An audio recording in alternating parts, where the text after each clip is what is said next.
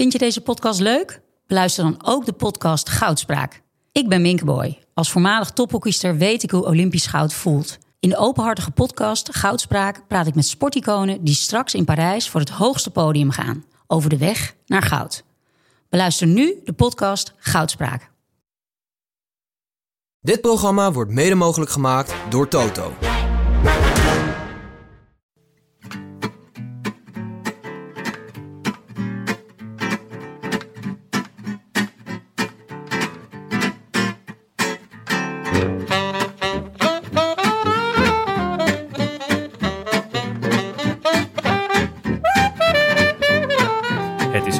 Zondagavond 4 juli 2021 en live vanaf het platteland is dit de Rode Lantaarn.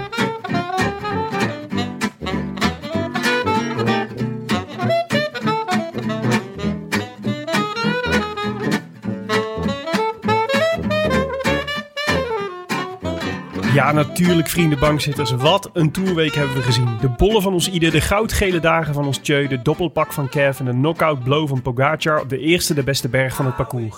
En tranen. Veel tranen van geluk en van verdriet. Want de schaduwzijde was valpartijen, beestenweer en een lijstje abandons om zachtjes van te wenen. Zeker vanuit zwart-geel, één geheel Jumbo-Visma perspectief.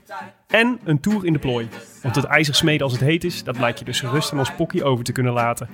Met de eerste rustdag voor de deur likken we wonden, maken we de balans op en kijken we vooruit. Naar het volgende grote nummer van de jonge Australiër is een bruine broek bijvoorbeeld. Die vandaag liet zien dat er ook in een tour of een tijdperk in de plooi nog genoeg restjes zijn om voor te vechten. Welkom in het tijdperk Pogacar en gefeliciteerd met de schitterende dagzegen, Ben O'Connor. Er gaat een Australiër. Die al een paar jaar aangekondigd werd als de coming man voor klassementen. Een eh, hele knappe etappe. De eerste met aankomst boven. In Tienje. De heer Rasmussen heeft een opvolger. Ja, dat moet een geweldig gevoel zijn.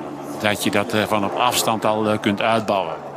Dat je hier heel goed van bezet bent. Wat ik hier nu doe, dat is wat enorm warm aanvoelt van binnen. Ben O'Connor rond een dijk van een solo af. En heeft onderweg heel Colombia geliquideerd. I wish I could be in the south of France. In the south of France. Sitting right next to you. Willem, Jonne, jullie zijn helemaal naar Haarlem afgereisd. Ja. Ja, En introduceren het gelijk als vanuit, vanaf het platteland. Ja, ja ik, ik begon, eh, ik eh, ging even tanken hier. En ik dacht, super goedkoop hè? ja, super goedkoop. En ik dacht, ik begin gewoon in het Frans en kijk hoe ver we komen. Maar eh, nee, ik kreeg een, eh, een heel eh, genderneutraal gesprek terug. Dus dat was mooi. Ik had Een jullie, genderneutraal gesprek terug. Nee, nee, ik pakte net een, eh, een, een heerlijk gesprekje mee eh, bij de snackbar. Oh, een genderneutraal gesprek bij de snackbar. Ja, hoezo was je naar de snackbar? Want ik had jullie speciaal uitgenodigd om hier een patatje buff te komen eten. Om het zomergevoel te vieren. nou, dat, eh, dat, eh, ik, ik was ook niet in de snackbar. Ik liep er langs en ik pakte gewoon een heerlijk gesprek mee. Het waaide zo jouw kant op. Het waaide zo aan mijn kant op. Ja, af Als pak ik- ware je een telegraafcolumnist op zoek naar een verhaal. Ja, nou ja, ik, ik, eh, dat vind ik echt heerlijk. Eh, op festivals heb je dat ook, dat je zo af en toe langs loopt... en dat je net precies zo'n fenomenale one-liner meepakte. Ja, dat, dat was nu ook het geval. Maar voor de draad ermee, waar ging dit Haarlemse gesprek over dan? ja, ik weet niet. Eh, nou, ik, ik hoorde gewoon een man tegen een andere man zeggen... ja, nee, en hij heeft dus ook een transgender gevonden... en eh, ja, dat gaat gewoon, eh, dat gaat heel goed. Ja, ja, dat kan hier dus gewoon. Ja. Maar het viel me nog alleszins mee dat je niet direct herkend werd. Want nu we in het parool hebben gestaan, is natuurlijk wel eh, is onze wereld een beetje veranderd. Zeker. Ja, ja het, eh, ik vond het een heel leuk artikel. Niet alleen sinds we in het parool hebben gestaan, maar ik krijg de laatste tijd vaker commentaar op dat we vaker in beeld zijn. Dus we doen tegenwoordig op de socials delen we ook wel eens videootjes uit de studio. En mensen vinden dat echt shocking. Dat er in één keer gezichten bij eh, en, eh, en mensen bij, de, bij onze stemmen horen. Ja, maar we zijn ook mensen, hè? Ja. Ook maar mensen. Ja, Ik snap dat voor veel mensen dat, dat ze een soort van goden in ons zien... die tot twee keer per week tot hun spreken. Maar ja, we zijn ook maar mensen. Ah, ik eh, vond het toch een beetje een risico. Want ik dacht, als mensen ons dan ineens zien... dat we in een studio zitten, weet je wel... gewoon met apparatuur en snoeren en dingen en zo... Terwijl ik me eh, kan voorstellen dat mensen ons altijd inbeelden als in een hele mooie Franse landschapscontext. In een stoeltje achterover leunen. Tuin van Piet Oudolf. Brietje, brietje in de ene hand, eh, glaasje rode wijn in de andere hand. Maar ja, blijken we dus gewoon in de studio te zitten. Ja. Daarom heb ik nu, is dit ook een poging om de mystificatie terug te brengen in de Rode Lantaarn. Dat we nu in Haarlem zitten, in een woonkamer. Ja. Brietje in de ene hand. Jouw woonkamer. Mijn woonkamer. Schitterend is het hier. Ja, en zonnig en Ja. eh, schaapjes hier buiten. Je zie je voorbij lopen en het is Ja. allemaal heel erg lommerrijk. We hebben net jouw kinderen naar bed gebracht, net als, net als vroeger. Ja. nou ja, ja, net als toen we met de Rode Lantaarn begonnen. Ja. Als je nu afleveringen terugluistert, hoor je jouw zoon nog regelmatig op de achtergrond er doorheen ja, zeker. Ik ben benieuwd hoe jouw kinderen zich Maar gaan heerlijk. Het was een heerlijk eh, patatje buff. Wat Ja, je had gemaakt. complimenten, echt, eh, echt genieten, ja. Ah, dankjewel. Kan zo op de kaart bij Pompet. Ja, Ja, Café Pompet, waar we altijd eh, vroeger eh, de, Ro- de Tour de France afleveringen opnamen. Die had natuurlijk een patatje buff op de kaart staan. Nog steeds. ja. Dus eh, ook zeer aan te raden. Als je hiervan honger krijgt, ga een keer naar Pompet. ja, of naar Clubhouse. Met eh, Thomas van het Wielercafé, eh, het, het Verzetje. Ja? Die eh, we doen binnenkort een social ride, althans Willem. Wij, wij doen de social en jij doet de ride, denk ik. En eh, daar kan deze tour ook gewoon weer lekker eh tour gekeken Ja, worden. dat is Clubhouse op het marineterrein in Amsterdam. Ja, En 17, zij doen volgens mij elke zaterdag nu een, eh, een social ride sowieso. Ja. Dus je kunt daar elke, elk weekend kun je daar lekker de Tour de France kijken. maar, volgens mij ook door de week zelfs. Oh, oké. Dus, en binnen en buiten doen ze, dus het is echt heel erg leuk. Ja, maar op zaterdag combineer je het dus met een social ride. En op 17 juli fiets ik ook mee. Dus dat is om... Dat meen je niet. ja, dus, eh, dus kijk, een zie- eenwieler. Zie zelf maar of je dit als een aanrader of een afrader Nee, de beschouwt. eenwieler. Is dat op de Rode Lantaarn Canyon? Dat zal zeer waarschijnlijk het uh, debuutrondje van de Rode Lantaarn Canyon Oh. zijn. Dus ik heb, al, ik heb de jongens van, eh, ehm, van, eh, van het marineterrein al aangeboden... dat ze er wel even stiekem mee op de foto mogen. Nou, Wat beter Zolang, sympathiek ze- eigenlijk, zolang ze maar met hun grijpgrage klauwtjes afblijven. Zo normaal gebleven. Ondanks die fame in de parool. Dan om nog, nog even de administratie af te maken. Als je nog eh, mee wil doen om die canyon van de Rode Lantaarn. Dat kan nog steeds natuurlijk op de roodlantaarnpodcast.nl slash fiets van de show. Ja. En dan kan je dus eh, proberen te voorspellen wie de winnaar wordt op Champs-Élysées dit jaar. En dan onder de winnaars verloten wij een Rode Lantaarn Canyon. Nou, en het, en het, eh, het potentiële lijstje aan potentiële winnaars is vandaag wederom heel veel kleiner geworden. Want er zijn wederom een aantal sprinters hebben, het, hebben de koers moeten verlaten. Zo, ja. Waar je niet heel veel meer over. OTL. Is er daar, eh, is daar nog, oh ja, dat hadden we vorige keer al gezegd, toch? Dat de enige manier om daar nog iets aan te doen, is door een, met een ander e-mailadres nog een keer mee te doen. Ja, ja, ja, ja. Ja. En het is voor onze eh, sponsor Canyon ook erg belangrijk dat je even inschrijft voor de nieuwsbrief. Dus doe dat ook even. Nou, um, dat mag ik, eh, want dat is natuurlijk leuk dat dat belangrijk voor hun is. Maar het is- ze hebben ook echt een goede nieuwsbrief. Want ze, hebben, ze doen tegenwoordig steeds vaker van die leuke samenwerkingen. Dat had volgens mij we er laatst al eentje genoemd met zo'n eh, met zo'n hele goede vormgever. Collabs, ja precies. Met ons is natuurlijk ook een beetje een collab die we nu aan het doen zijn. Maar die kondigen ze dus als eerste aan via de nieuwsbrief. En dan hebben ze, weet je wel, van limited edition van Oh. deze fiets. En wat heel tof is, dat ze daar ook... eh, eh, daar, je kunt, als je, mocht je dan geïnteresseerd zijn om een fiets te kopen... Het is eh, nog steeds grote schaarste op de fietsenmarkt overal ter wereld. Maar vooral bij Canyon, omdat ze ook een goede fietsen zijn. Maar zij, als je kunt dus, eh, ze geven dan eh, via de mail ook... krijg je ook altijd te horen wat er dan weer beschikbaar is. Ah. En altijd als er iets beschikbaar is, heb je het binnen acht weken. Dat is hun, hun deal. Dat is Ja. Dus kun je en, nog een zomertje fietsen. En er wordt gefluisterd dat de meeste droppings van Canyon fietsen op maandagen zijn. Dus je moet op maandag moet je scherp zijn als je een Canyon op de kop wil tikken. En dat is dus U-Carty die dat fluistert. Waarschijnlijk wel, Dat ja. was hij waarschijnlijk tegen ieder, ieder Schelling aan het zeggen. Hey, there's a brand new canyon coming up. I see you're uh, riding S-Works. That's not so good. You should try uh, canyon. Hey, maar eh, even genoeg over fietsen. Hoe is Ja. het met jullie eh, EK-gevoelens? Nou, eh, niet, niet bestaand. Eigenlijk? Jij, bent, je hebt het helemaal... eh, Ik, eh, ik, ik was helemaal vergeten hoe kloten dat... Nou ja, dus, dus Nederland ben ik, al lang, eh, ben ik al lang klaar mee. Behalve dat ik nog steeds eh, blij ben dat Frank de Boer op sodemietert. Ja, Zo, ja. Eh, maar ehm, nee, maar dat, dat, er zit, dat duurt allemaal. Het duurt maar. Tussen die wedstrijden zit dan weer een week pauze. ja. Voordat we weer naar de volgende wedstrijd mogen. Gewoon lekker ontspannen. En dan heb je weer 90 minuten en dan moet je weer een week wachten. Er is een officieel Surinaams spreekwoord. Snel is goed, langzaam is Ja. ook goed. En ja, dat is, dat is een beetje het motto van het EK. Ik weet niet. Ik hoop nu gewoon dat Denemarken wint eigenlijk. Dat zou wel heel vet zijn. Of Italië. vorige keer toen Denemarken won, in 1992, waren er dus acht landen die meededen. Ja. Dat was echt, dan ben je snel gepiept hoor. Had je in drie dagen dat toernooi op. Ja. Dat was destijds en nu is het gewoon super groot. Maar ja, we hadden het er vorige keer over dat eh, het verschil zo is tussen wielrennen en voetballen. Is dat je voor voetballen zo lang boos kan blijven. Ja. Ben je nog steeds, eh, zit je er nog steeds goed in? Nou, ik was wel om, om andere reden woedend deze week. Om die vergelijking. Want het- dat, dit is toch ook altijd wat er gebeurt als, een, als een, een grote wielerwedstrijd en een voetbaltoernooi tegelijk zijn. Dan krijg je altijd weer datzelfde gezeik over dat, voetbal, dat voetballers van die aanstellers zijn die om de havenklap op de grond liggen om niks. Ja. En wielrenners, eh, de, de macho's die zelf zeg maar met eh, de grootste blessures nog niet van de fiets te slaan zijn. Ja. En ik ben me daar de afgelopen jaren zoveel steeds meer aan gaan ergeren. Dus het was nu een. eh, want want het, is, het, is, het draagt zo bij aan die, die vreselijke macho-cultuur. Die gevaarlijk, die supergevaarlijke macho-cultuur in het wielrennen. Veel meer dan aan het oplossen van het aanstelleritis-probleem in het voetbal. Eh, dus er was, het ging, het ging over. ehm, over dus, heb je die actie gezien van die Italiaan die, op, die overal herhaald werd? Die zeg maar tegen, in de wedstrijd tegen de Belgen op de grond lag. Volgens mij was het Insigne Ja. in het strafschopgebied. En, eh, en ernstig geblesseerd leek. Vervolgens scoorde zijn teamgenoot en hij stond op en hij liep vrolijk naar de, naar de, naar de overwinnaars. En eh, Voetbal is theater, hè? iemand schreef op Twitter...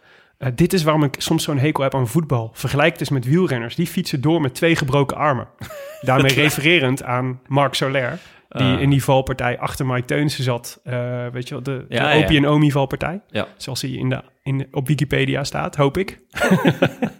en, ehm, maar er wordt daar... De, ik was woedend over die tweet. Want het is, het is, dat is, het is zo slecht. Sowieso is dat, er worden hier twee situaties vergeleken. Een aanstellige Italiaan en iemand die met twee gebroken armen doorfietst. En er wordt gezegd, het is te prefereren om met twee gebroken armen door te fietsen... boven jezelf een beetje aan te stellen op het voetbalveld. Dat is toch, dat is toch volstrekt absurd? Ja. Het is toch echt honderd keer debieler om met twee gebroken armen door te fietsen... dan dat je eventjes blijft liggen op het voetbalveld.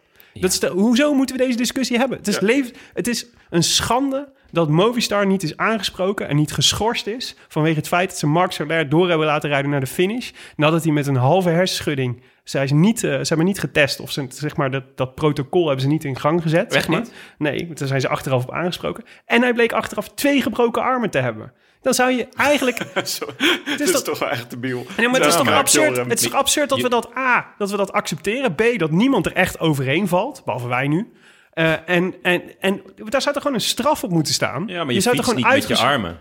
Nee. Soler heeft eh, volgens mij iets van 50 kilometer gewoon zonder armen gefietst.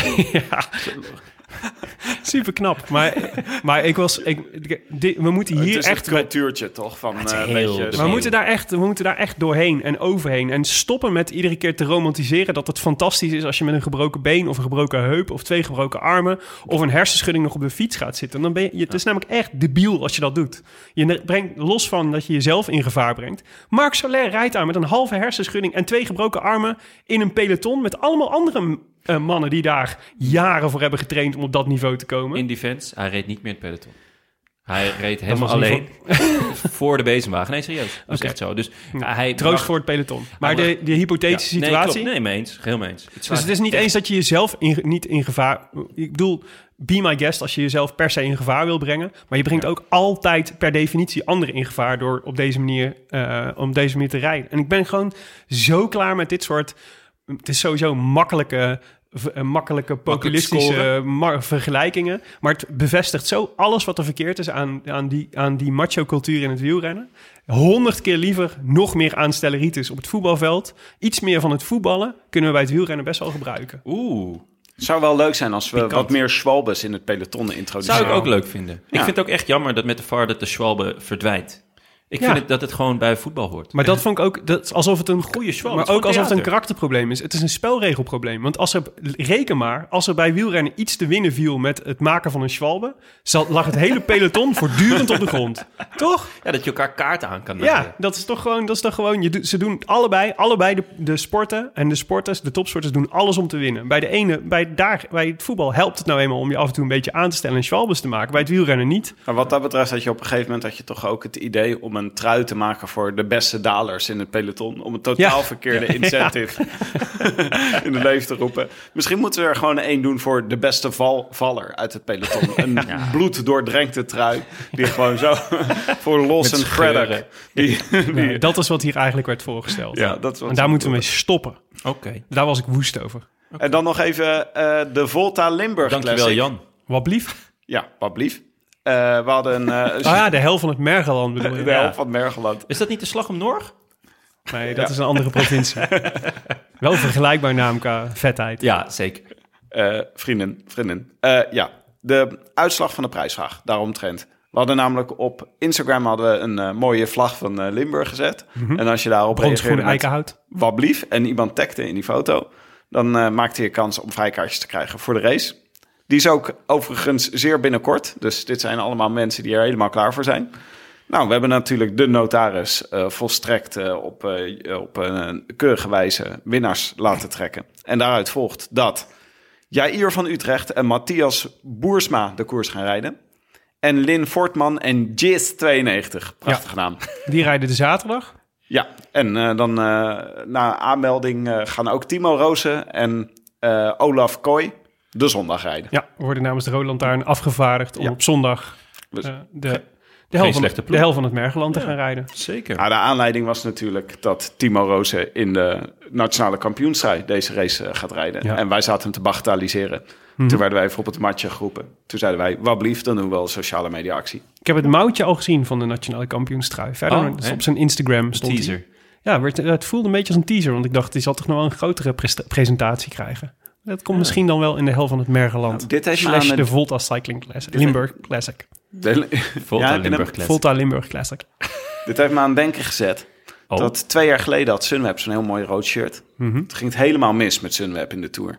Nu dacht ik, Jumbo, fantastische outfit, beginnen ze aan de Tour. Nou, ze liggen de hele tijd op de grond. Je moet gewoon met een lelijk shirt naar de Tour komen. Dat is wat hieruit volgt. Oké. Daar heb ik ook over nagedacht. Ja, je moet gewoon dus, als je dus helemaal eh, fantastisch voorbereid en in de allermooiste shirts en helemaal klaar om te shinen daar naartoe komt, gaat het altijd mis. Het is verkla- jinxen. Hoe verklaar je Ineos dan? Heeft toch al jaren het mooiste shirt?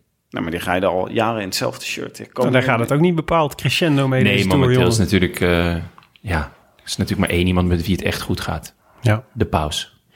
De paus Ja, gaat echt goed mee. van Ineos? Oh, gewoon in het algemeen. Ja. Oké, nou, dit, eh, dit was het eh, voor, eh, voor de administratie. Dan Mhm. natuurlijk nog even de sponsor. Ja. Want de Rode Lantaarn wordt deze Tour de France mogelijk gemaakt door HEMA. Hey. Maar ja, juist. Het is de bedoeling dat jullie dan invallen, hè, jongens? Ja, nee, het ging heel Ik merk dat soepel jullie nog een beetje op gang moeten komen. Trots, eh, trotse co-sponsor van Jumbo-Visma. Je ziet er nu ook prominent op een shirtje staan. Twee belangrijke dingen daarover. Eén, je kan nog steeds je geluksmomentje op de fiets kan je delen.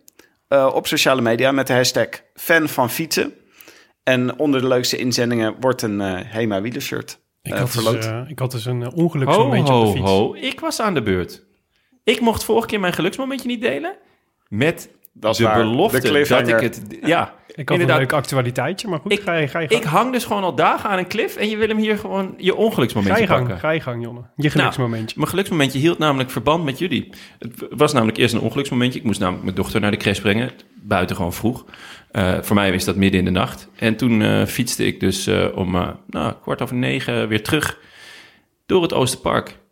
Met jullie emergency podcast op de oortjes. En het zonnetje brak door. En het was heerlijk. Oh, in het Oosterpark. In het Oosterpark. Dus daar wou ik jullie nog even voor complimenteren. Nice. Dat Had jullie je- gewoon na het verlies van Nederlands elftal... toch gewoon in de microfoon zijn geklommen. En, En troost eh, hebben geboden aan de natie. Inderdaad, ja. Ja, dat Ja. vond ik, Moest, ook, vond mooi van onze ons. stenen komen. Ja. Dus Willem, wil jij nog even aan de cliff hangen... of wil je het een ongeluksmomentje... Nou, het mag dat ook. Ja. Ongeluksmomentjes. Is toegekend. Oké, want dat was... Nou, ik, was, eh, ik had het eh, klassieke eh, va- vader-zoon momenten dat je liever niet wil meemaken. Namelijk dat mijn zoon dat op de buis zat van mijn fiets. En eh, vervolgens eh, dat we een stukje gingen fietsen. En dat hij vervolgens met zijn voetje tussen de spaken van het voorwiel terecht kwam. Oh, nee. Dat was En nu? heftig.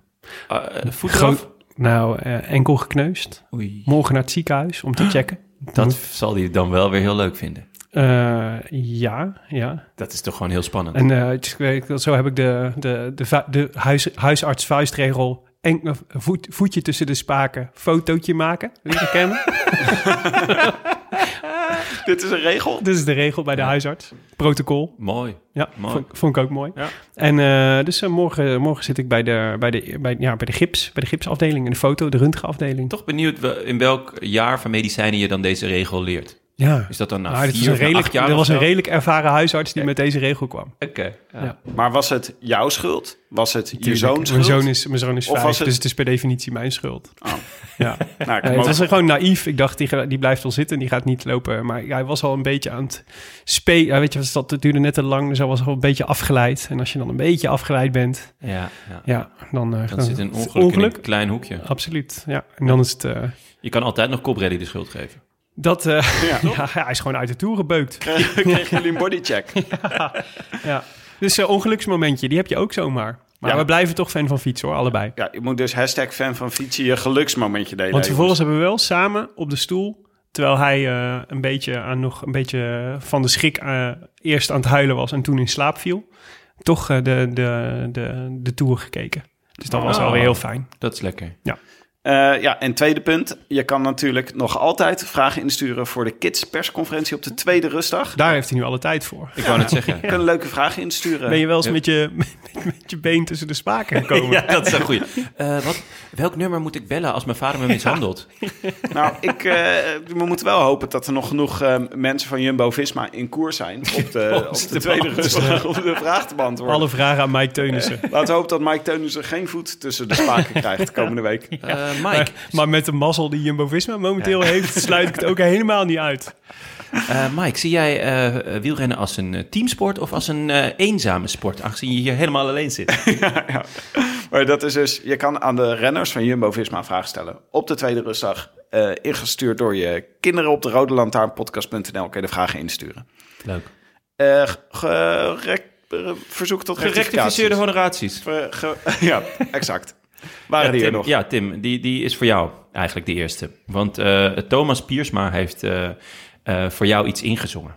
Het ging natuurlijk over de, de klemtoon van eh Catania of Ja. Cataneo. En jij Of had, daar, Cataneo. ja, jij had er een heerlijk nummer bij. Was er niet, maar dat kon niet, Prachtig want de klemtoon was verkeerd. En eh, ja, Thomas Piersma, die, die mailde ons. Heren, nog even naar aanleiding van de discussie aangaande de klemtoon op de naam Cataneo. Als je nou de volgende keer dit liedje in je hoofd neemt, kun je lekker de klemtoon leggen waar je wil. Het gaat allebei. Cataneo, Cataneo, Cataneo, Cataneo, Cataneo, Cataneo, Cataneo, Cataneo. Jaccario, jacalero. We weten dus alle drie niet eh, van wie het origineel is. Dus eh, als je dat ook eventjes eh, aan ons wil melden. Eh, Dan weten we aan wie we geen rechten Ja. moeten afdragen. Klopt, ja. Het is, Tim, jij dacht? Het is echt een... de- Dr. Alban. Ik denk Dr. Dre. mijn, mijn antwoord op alles is Dr. Alban. Ik denk dat we een keer een quiz moeten doen... waarin wij liedjes zingen met namen van renners... en dat Oh. mensen dan het origineel moeten raden. Dat is een leuke. Dat ja. lijkt me leuk, hè? Gratis conceptje, jongens. Ja. Ehm, tot, de- we hadden nog een, nog een muzikale inzending. Ja, een Eh, anonieme. Een anonieme, ja. En eh, eh, eh, de- de- ook een anoniem e-mailadres. Volgens mij eh eh, odeaanide.gmail.com. En eh, zij heeft een lied geschreven voor Ide. En dat gezongen. En dat is ontzettend mooi. En eh, ik eh, zal dat eh, aan het eind van de aflevering eh, eh, als een easter egg verstoppen. Het is een beetje, een beetje Spinviciaans, Ja, vrouwtje-achtig. vrouwtje. Ja, dat is een beetje zo'n nieuwe, nieuwe steg aan het firmament. Zo'n 3FM-talent. Ah, jij, bent- jij weet ook van alles, weet je wel wat, hè? Getapte jongens. Top de jongen, ja. Ja, daar doet het een beetje aan. Daar doet het een beetje aan. Ja, ik vond het echt... eh, Cliffhanger. Ja, Einde van de show. heel Oké. veel cliffhangers. Allee. Opie en Omi. We gaan naar de koers. Ja, Oeh, wie is dan Opie en wie is Omi? wat, eh, wat, Ik vrees eh, toch dat ik Omi ben. Zo kijk ik naar jullie. wat, eh, wat viel jullie op de afgelopen dagen? We hebben elkaar namelijk alweer vier dagen niet gesproken. Waarin Zo. veel gekoerst is. Er is zoveel gebeurd deze Tour. Ja. Het is, eh, ik, het is nog maar een week geleden, nee, wel twee weken geleden inmiddels, dat we tegen elkaar zeiden: dit wordt ontzettend saai vanwege het parcours. ja. Maar Nou, het we hebben gezegd, het wordt een saai parcours. Maar ook, het kan super vet worden als de renners er iets vets van maken. Ja, maar het ja. parcours is niet hetgene wat het hier het eh, vet gaat zijn. Gaan, gaat worden, gaat Ja. maken. Maar laten we maar even eh, per puntje, omdat eh, we gaan natuurlijk hebben over de etappe van vandaag, van zondag. Maar wat we gisteren al hebben gezien en wat we eigenlijk woensdag al hebben gezien ja, en vrijdag. en vrijdag, is dat het eh, tijdperk Pogacar begonnen is. Ja, durf jij hem te callen? Nou, ik twijfel daar. Ik zat er eh, op tv over na te denken. eh, toen Op voor tv zat op tv zat ik over na te denken. Ja, dat is- Jij ja, bent gewoon live op tv de hele dag aan het Nee, hij is gewoon op tv gaan zitten. op zijn televisie. Nou, voor de tv zat ik erover na te denken. En toen dacht ik van, nou ja, toch dacht ik het twee jaar geleden bij Bernal, dacht ik het ook. Ja. Dat wordt, eh, eh, Bernal wordt onverslaanbaar, daar in de context van Ineos. En eh, we gaan de komende vijf jaar gewoon Bernal zien. Gebeurde ook niet. Een jaar later was, eh, was eh, Bernal helemaal niet zo goed. Pijn in zijn rug, alles. Ik had dat ook een beetje verwacht eigenlijk van deze tweede Tour van Pogacar. Ik dacht, het zal vast niet allemaal zo gaan zoals het vorig jaar. Een beetje kantje boord, laatste tijdrit. Jij hebt het nog voorspeld. Winnen. Ja, ik had, ja, mijn voorspelling was dat het eh, niet goed zou gaan met Pogacar, deze Tour. Nou, we zijn pas een week bezig, hè, Tim. Ik Maar- kan het zeggen, Parijs is nog ver. We hebben toch zelden zo'n beestachtige dominantie gezien als van Pogacar de afgelopen paar dagen. Ja, nou laten we zeggen dat de, de omstandigheden zaten natuurlijk mee. Hè? Dus veel concurrenten vielen natuurlijk vroeg af. Maar zelfs binnen die context vond ik het wel redelijk eh, onvoorstelbaar. Ik Ja. kan me bijna niet voorstellen dat zelfs een Roglic in vorm dit niveau had aangekund. Nee, nee, denk ik eigenlijk ook niet. En Thomas al helemaal niet, want voor zijn valpartij zaten er al wel wat breukjes in zijn, eh, eh, in zijn vorm. Ja, En volgens mij werd hij ergens gelost op zo'n muurtje, weet je wel. Ehm, ik zit wel continu met die vraag in mijn hoofd. Van, goh, hoe, hoe had eh Roglic hier Ja. gestaan? Het scheelt natuurlijk wel. Kijk, als Roglic... wa- Waarschijnlijk had hij wel gelost, maar als Roglic binnen... Ik veel, een half minuut of zo binnenkomt... dan zit je wel wat minder met van... wow, wat gebeurt hier allemaal te kijken. Maar wow, wat gebeurt hier allemaal? ja. Ja, Echt. nou die, die, die, ehm, die rit van vrijdag. ehm, nee, sorry, die rit van zaterdag. Waarin die Poga- Pogacar demareert en vervolgens Carapaz meekrijgt in zijn wiel. Nog een keer aanzet, Carapaz lost en vervolgens alle andere favorieten op drie minuten rijdt. Ja, en iedereen inhaalt die al de hele dag in de aanval was. Het was, het Eh, was, en bijna nog de, de dagzege pakt. Ja, ik was, ehm, ik was wel blij dat hij, ehm, dat hij eh, toen hij eh, ehm, in die laatste, dat laatste sprintje niet meer won. Ja, Van, eh, want toen dacht hij, toen zag je echt, oh, het heeft wel echt pijn gedaan. Ja. Het was wel, het, het is niet dat het zeg maar uit het niks kwam of zo. Dat maakt hem wel weer even menselijk. ja. maar het was wel een prestatie waarvan ik dacht, holy moly, ik kan me niet, kan, die kan me niet heugen. Nee. Ja, even menselijk. Dat is natuurlijk waar we in zoeken. Naar, Ja. In Pogacar. Want wij vinden het helemaal niet leuk om aan herinnerd te worden aan een tijdperk waarin renners zo iedereen op een hoop rijden. nee. Dat we dus een beetje gaan zoeken naar, oh, heeft hij dan wel een beetje verval de dag daarna? Maar het, ja, wa- het was inderdaad ook gewoon bijna ongemakkelijk. ja, Hoe, hoe het was spectaculair, maar ongemakkelijk. Ja, ja. Ik dacht nog, ook nog, eh, wat ik, wel interessant, wat ik wel interessant vind aan Pogacar... is dat hij eigenlijk niet eens zo'n typische spillebeen is... Hè, die we altijd in de Tour zien. Hij heeft best wel stevige bovenbenen. Ja, En, maar dat heeft Roglic eigenlijk ook wel, hè? ja iemand, misschien een ehm, nieuw soort postuur wat het goed doet in ik vond het heel in de grappig. Iemand, op, eh, iemand op Twitter was, had het hetzelfde, vroeg zich hetzelfde af. Van, eh, waar doet Pogacar me nu aan denken? Want hij is inderdaad niet per se heel pezig. En hij is niet per se heel gespierd. En die vergeleken met, ja, het is gewoon een soort hele grote tong op de fiets. en sinds hij dat, die vergelijking heeft gemaakt met een menselijke tong op een fiets, Ja. zeg maar, dat is een, zo, zo ziet hij eruit. Zo, ook zo'n beetje zo soepel, weet je wel. Ja, ja. En eh, ik kan er niet zo goed meer anders naar Nee. kijken dan een tong. Ja, Ja, ik vrees dat ik dat, ik dat nu ook heb. Sorry. het lijkt me ook... Maar hij is gewoon ook... eh, inderdaad, hij is niet... Niet elk grammetje is er vanaf bij Pogacar. Nee. Dat is zo'n zo'n type is het gewoon Hij heeft zelfs een beetje een buikje.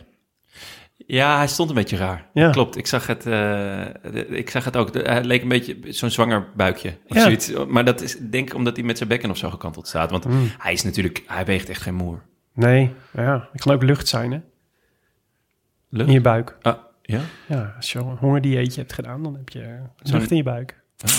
Maar, Maar, goed. maar het is wel grappig, want eh, bijvoorbeeld Evenepoel, die heeft dat ook heel erg. Die heeft ook, eh, die heeft ook bijvoorbeeld best wel forse benen Ja. voor iemand voor in het hooggebergte. Terwijl we gewoon we waren Rasmussen gewend heel lang. Ja. Ja. En het is blijkbaar dus gewoon een nieuw soort postuur wat gewoon goed doet in de, Ja, in de iets, klassementen. eh, iets gespierder, iets bonkiger. Ja. Maar ja, maar het is toch, eh, als je dit zo ziet, eh, dan heb ik wel meer dan bij Bernal vorig jaar nog, dat ik denk, wie gaat deze man in de komende jaren stoppen, toch? Als je dit soort overmacht kunt tonen ja, op dit soort momenten. klopt. En ik had het eerlijk gezegd niet zo bij Bernal. Ik, eh, ik vind nog steeds dat die Tour die hij gewonnen heeft... Onaf was. Ja. onaf was. En, en ja, ik had het nog wel willen zien. Deze Giro vond ik hem weer buitengewoon goed, maar ook menselijk in die Ja. derde week. Dus dat vond ik heel prettig om te zien. Ik miste hem eigenlijk wel de afgelopen dagen. Mhm. Eh, zoals ik eh, ook een goede Thomas eh, miste. En ja, ook een goede Froome. Die had hier ook... ja, was ik ook wel benieuwd naar geweest hoe, hoe zij hiermee om waren gegaan. Want nu, Carapaz, ja, ik, ik waardeer zijn, zijn inzet en zijn strijd. Maar het is gewoon... het is niet goed genoeg om, om ook maar in de buurt te komen van... eh Pogga. Dus ja, Hmm. eh, dan... Ja, het, het- de strijd om, om het geel...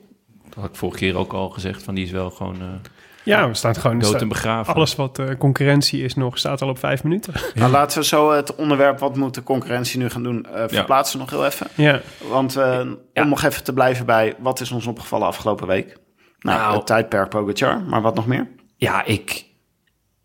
Wat ik vandaag heb gezien... Kijk, wat, wat Bahrein aan het doen is... is echt ook wonderbaarlijk. Buitenaards misschien wel. Maar vandaag rijdt gewoon Colbrelli. Die wordt derde. Ja, ik hou Colbrelli redelijk in de gaten... want ik heb hem in redelijk wat poeltjes... maar ik had hem dus als sprinter meegenomen. en hij wordt gewoon in... Ik ook, in- en ik had hem niet opgesteld vandaag. Ja, Want je verwacht op zich niet dat Colbrelli in tienje... derde wordt. Nee. En hij rijdt dus Arno Demar buiten tijd. Nou, O'Connor rijdt hem officieel buiten tijd. Maar er zijn een hoop jongens buiten tijd gekomen vandaag. Eh Greg Ja. heeft het nog net gered. Die is 165 geworden. Maar eh Stefan de Bot, Brian Coccard, Dlamini... die die een uur na tijd binnenkwam. Die Ja. heeft voor, Een overigens... uur na de tijdslimiet. Na de tijdslimiet. Eh, die, het schijnt, dat kwam ik net ergens tegen, dat hij de prijs voor de strijdlust heeft gekregen. Ja. Ja, want hij wist al dat hij, eh, dat hij Ja. eh, buiten tijd zou gaan, zou Ehm, komen. Hij wilde per se uitrijden. Ja, Arnaud de Maar, eh Loïc Vliegen, Jacopo Garnieri en eh De La Place. Ja, dat zijn ook geen krabbers. Dus, Maar zie jij in Bahrein een, eh, een trend? nou ja, het is wel extreem wat ze laten zien. Dus ze hebben al etappes gepakt natuurlijk met Teuns en eh, met Mohoric. Ze hadden natuurlijk voor de Tour Padoen, die een Padoen en- doppelpakje deed. en Gino Meder, Ja. die allebei niet mee werden genomen. Wat ik eigenlijk ook best wel raar vond. Maar ja, ik, ik, jullie weten dat ik, dat ik absoluut geen speculant ben in, de, in dit soort dingen. Ik ben er heel terughoudend mee. Maar dat ze hun niet meenamen, vond ik heel raar. Terwijl ze in bloedvorm waren, maar misschien iets te zelfs dus. Ja, ik vind het wel... Colbrelli rijdt gewoon Demar buiten tijd. Ja, het, het is echt... Weten jullie waar het eh, Bahrein Cycling Team gevestigd is? Bahrein Ik hoop ook Bahrein. of Venray. Slovenië. Slovenië. Ja? Oké, Ljubljana. Ja. Oké. Nou ja, Mooi. ik wil geen verbanden leggen. Maar eh, dat doe ik hier toch even zo. Ja, ja, dat, ja ik, ik weet niet. Ik heb daar gewoon echt moeite mee eh, om, om dat soort dingen te doen. Maar ja, het, wat- Bahrein laat zien is echt absurd. Wat dat betreft is het echt misschien nog wel de, is het grootste slachtoffer misschien nog wel Jack Hake. Ja. Die, eh, die, die eh, in, in die in die dodemansrit viel. Want als hij ook maar een beetje de vorm had gehad van de rest van zijn teamgenoten... Waar het, waar het op leek. dan, dan had hij Pogacar op vijf minuten gereden. ja. Eh, Willem, eh, wat eh, viel jou op deze Nou week? ja, wel een beetje gerelateerd eraan. Ik hoorde vandaag een, bij Sporza voorafgaand aan de etappe een gesprekje met Thomas de Gent.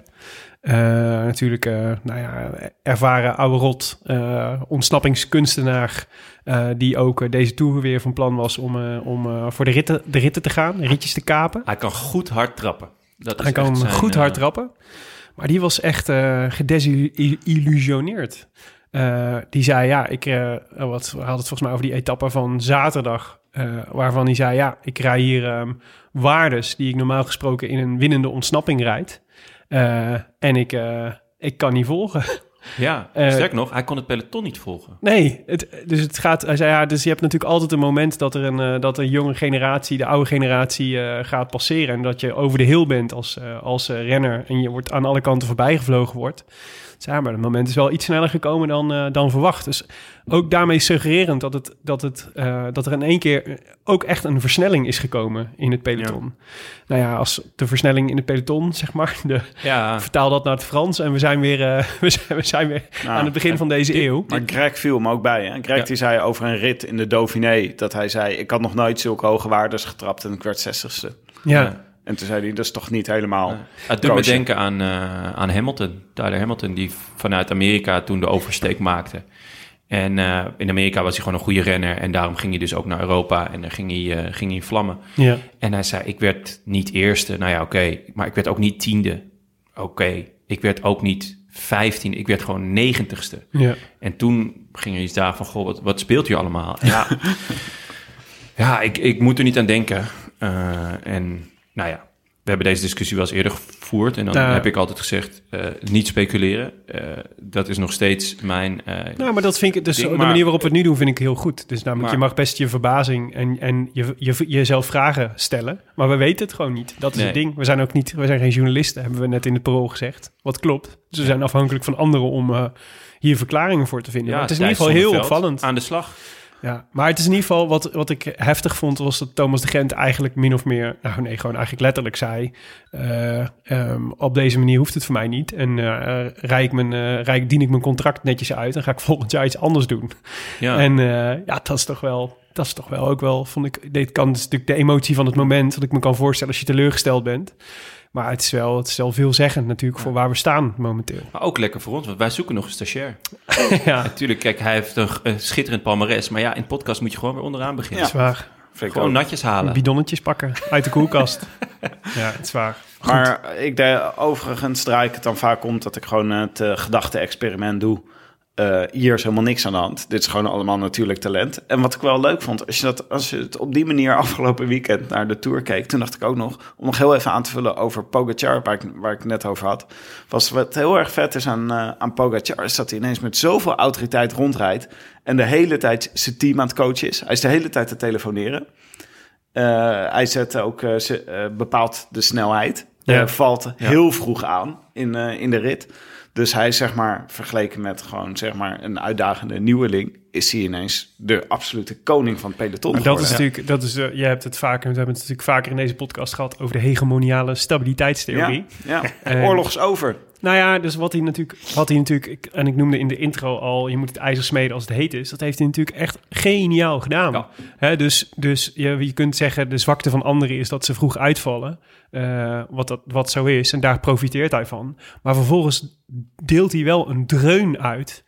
Die, die meteen die niks aan vragen meer openlaat. Klopt, want, want woensdag... Iedereen weet wie de baas is. Daarom, klopt. Van woensdag hebben wij nog gezegd van, nou, eh, en dat had ik ook nog wel in mijn achterhoofd. Ik vond wel dat de Tour gereden was, maar het was wel zo, nou, als ze allemaal Ja, aan gaan vallen, dan wordt het mayhem. En dat gebeurde vrijdag, denk ik, in die Mhm. Ja. super lange rit. ja. En daar maakte ze ook een fout, dat gaf hij ook toe, van we lieten een te grote groep wegrijden.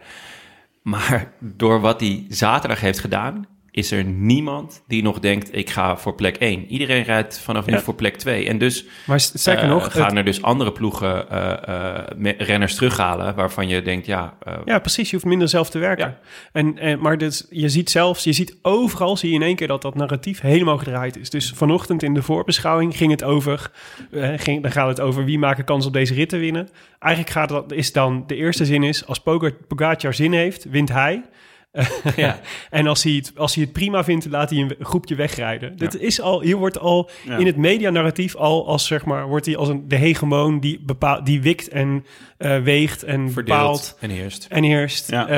eh, wordt die al neergezet. En, en als dat, dat is gewoon, dat is nu de nieuwe werkelijkheid waarin we, waarin we leven. En dan ga je nieuwe niet- normaal? super moeilijk om dat nog te doorbreken voor eh, in, in ieder geval in de komende twee weken.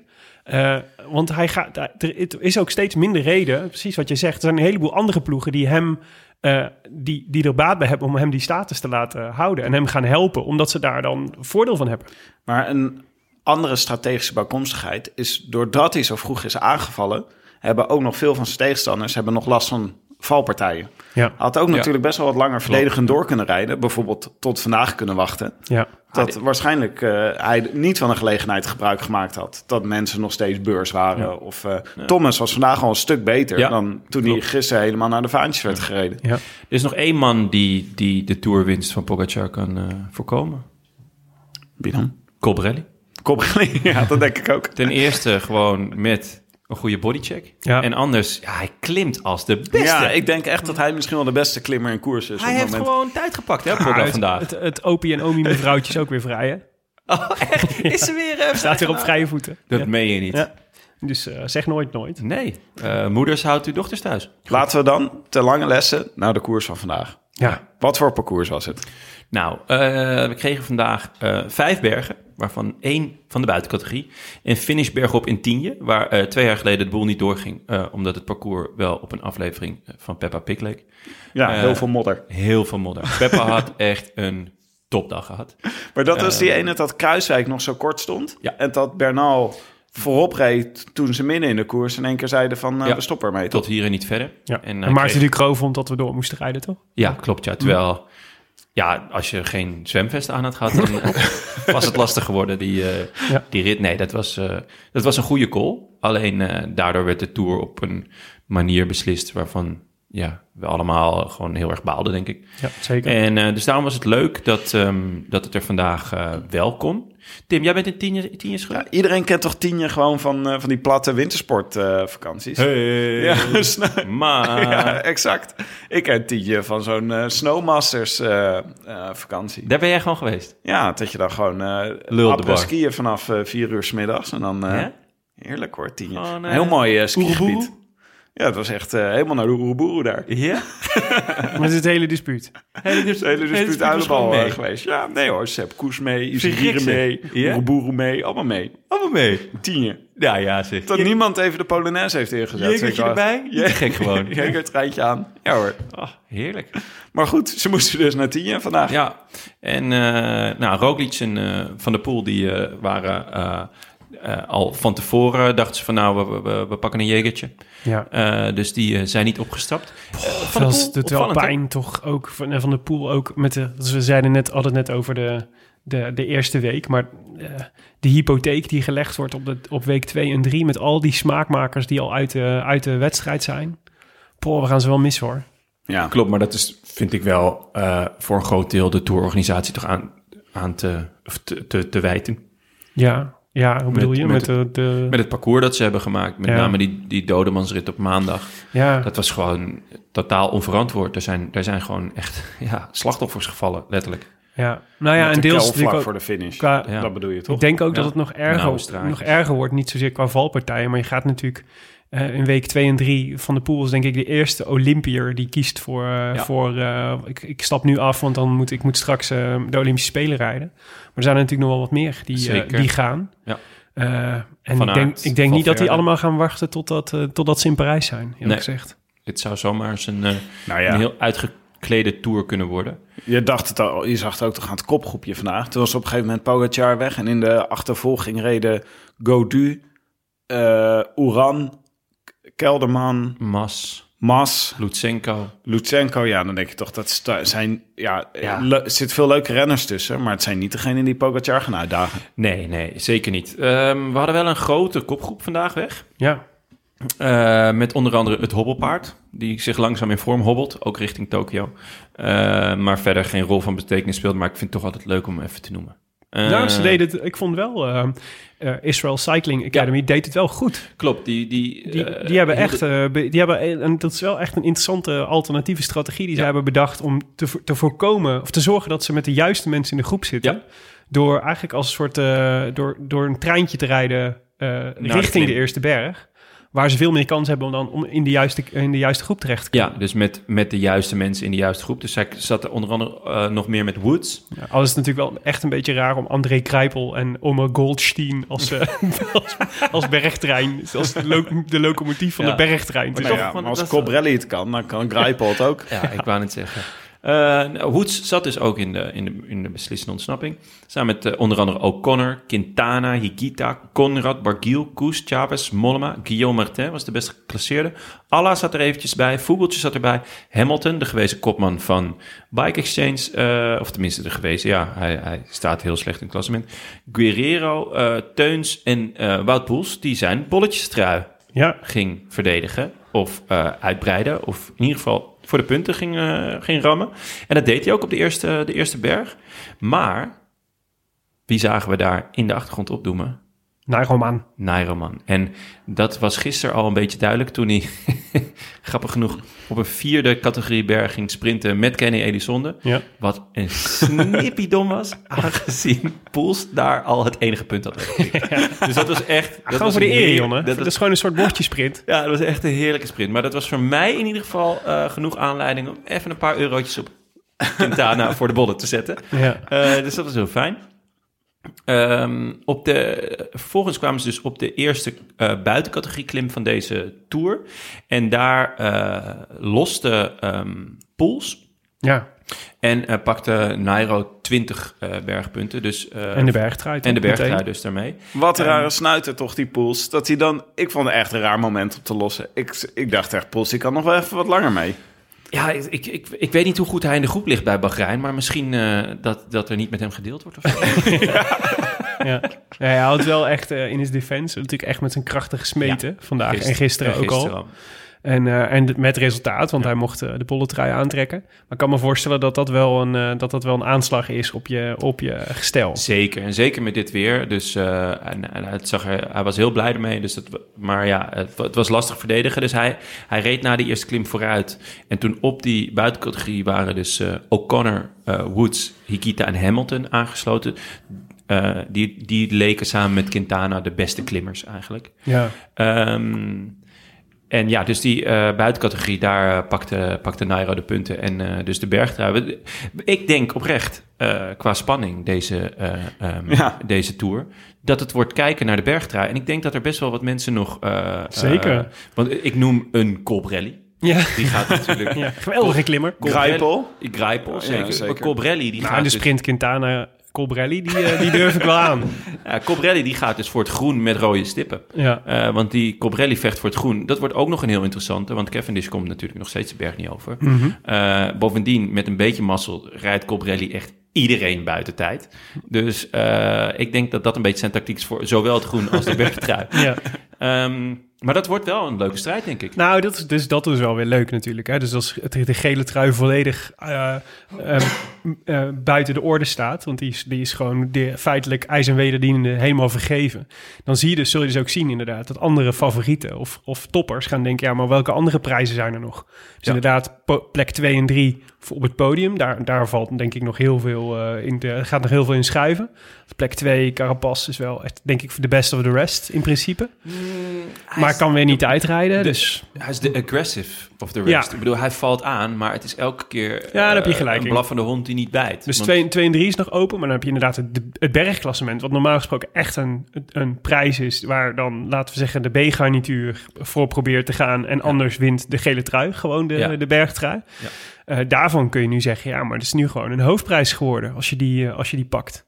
De groene trui was dat natuurlijk altijd al wel. Klopt, maar Sagan die gaat daar niet eens meer voor. voor Nee. Eh, dus Colbrelli heeft een beetje zijn rol overgenomen als van... nou, ik klim lekker en ik, ik sprint mee. Maar zijn sprint is echt heel matig.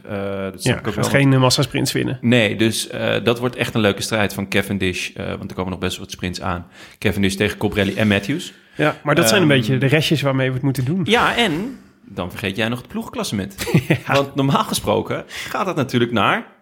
Mobbies. Ja, maar eh, door de twee gebroken handen eh, van Soler en het feit dus dat hij niet weer op was stappen, hè? Mhm. echt walgelijk. Dat Lafback. Echt laf. Echt een lafaard. Maar goed, dat Vergelijk dat eens met Insigne bij Italië. Want die ging na een hele zware blessure gewoon weer staan. Om zijn, en niet om door te voetballen, alleen maar om zijn ploeggenoot te feliciteren. Ja. Dan ben je een hele grote. Ja, dat is een hele grote petje af. Ja, dus... ehm, nee, het ploegklassement, daar, daar staat natuurlijk eh Bahrein eh, victorious te zijn. Ja. En eh, ja, ik, dat wordt misschien ook wel een strijd, ja. Ja, ik Het vind is- die, die, dat te- teamklassement, ik, sorry, maar ik, ik, mag, ik mag Pro Cycling Stats echt spellen. Ja. En ik kijk dan zeg maar stage, de, de, Ja. de uitslag van de etappe. De, dan, dan kijk ik even naar de gele trui, klassement. Oh, bergklassement, kijk hoe het daarvoor staat. Groene trui. En dan ga ik eh, naar Facebook.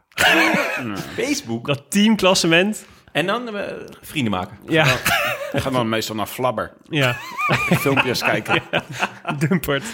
Kijk, daarna kijk ik de top 5 van Dumpert. Nee, om even, aan te om even aan te geven dat zelfs al staat het voor me, zeg maar, al kan ik het, al kan ik het, al, al is het, kan ik het zo pakken, dan laat ik het nog links liggen. Dat Ja. teamklassement. Who Toegegeven- gives a flying fuck? Nou ja, Echt. ik heb er dus een tientje op staan.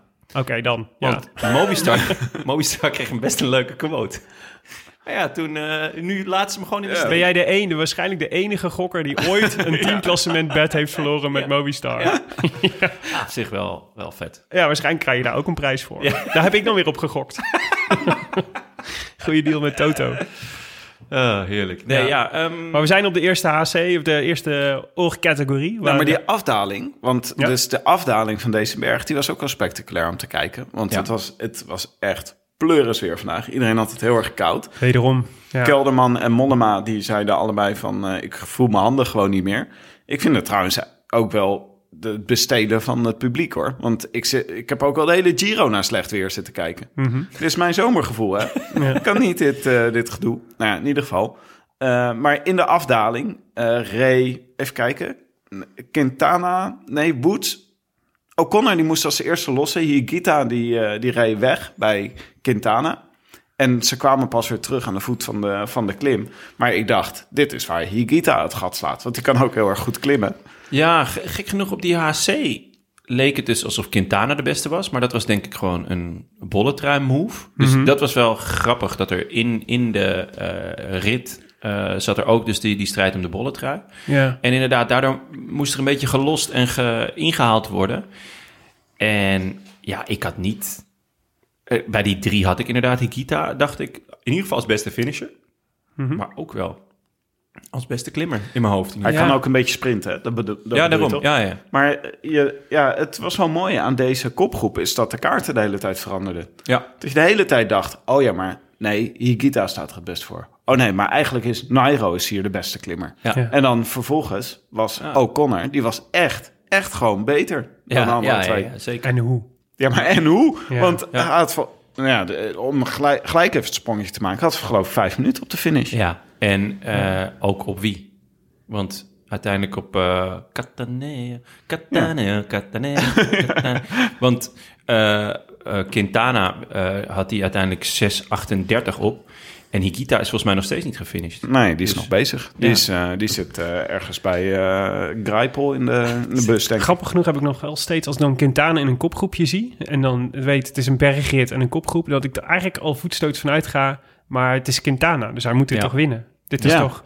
Maar dat hele aura is hij, dat is hij echt kwijt, hè? Ja, Het is, gewoon, het is gewoon een normale renner geworden. ja, ja. Een, een Hikita. Ja, ja. Je denkt nog steeds... Hij wint ook nog wel... Hij heeft ook de laatste jaren ook nog wel regelmatig ritten gewonnen. Ja, Dus hij is nog steeds wel heel goed. Maar hij is niet meer klassementsgoed. En ik vind het ook heel raar dat Pogacar hem gewoon in, in vijf seconden voorbij rijdt. ja. Dat hoort gewoon niet. dat is Nee, niet het echt- Quintana. dat is- Nee, het is echt vernederend. Ja. De status van Quintana is veel groter dan dat eigenlijk. Het is heel gek. Het, het, het heeft niet zoveel meer te maken met de Quintana zoals we hem kenden. Ja, sowieso is eh, het, het thema de jongere renners ten opzichte van de oudere renners. Want O'Connor is ook 25. Mhm. Maar dat zet zich wel door. Hè? Want als je gewoon bedenkt wie er allemaal... Froome ri- rijdt ook nog steeds in dit peloton rond. maar dat nog, voelt echt als een tijdperk lang, lang geleden. Ik kwam er vandaag achter dat Pierre Roland meedoet. Pierre Roland, ja, die, toen hij moest lossen. Ja, Ja, toen dacht En ik... bij oh, eh. BNB, KTM, Vital Concepts. ja. Nee, maar puntje, gewoon toch? Ja. Valverde in de bus gisteren. Ja. Van jou, eh, de ploeg van je boy. Ja, ja. Bon amour. Het is eigenlijk Frank gewoon... Bonamour. is geen hele generatie, zeg maar de generatie van eh Dumoulin, is min of meer overgeslagen. Mhm. Want je hebt de oudere generatie is gewoon eh, verdwenen. Ja. Maar het was eigenlijk altijd zo dat renners beter werden naarmate ze ouder werden, omdat je dan een grotere motor krijgt. En dat was gewoon, dat, nou, dat is eh, in het coronajaar. We hebben vorig jaar de hele tijd gezegd, dat komt door corona. Het is anders, jaar zo opbouwen is anders en dingen. Maar het zet zich nu ook heel erg door, want het zijn alleen maar jongeren. Ik bedoel, Mathieu van der Poel en Pogacar zijn de twee mensen die deze Tour kleuren. Maar het is ook weer O'Connor.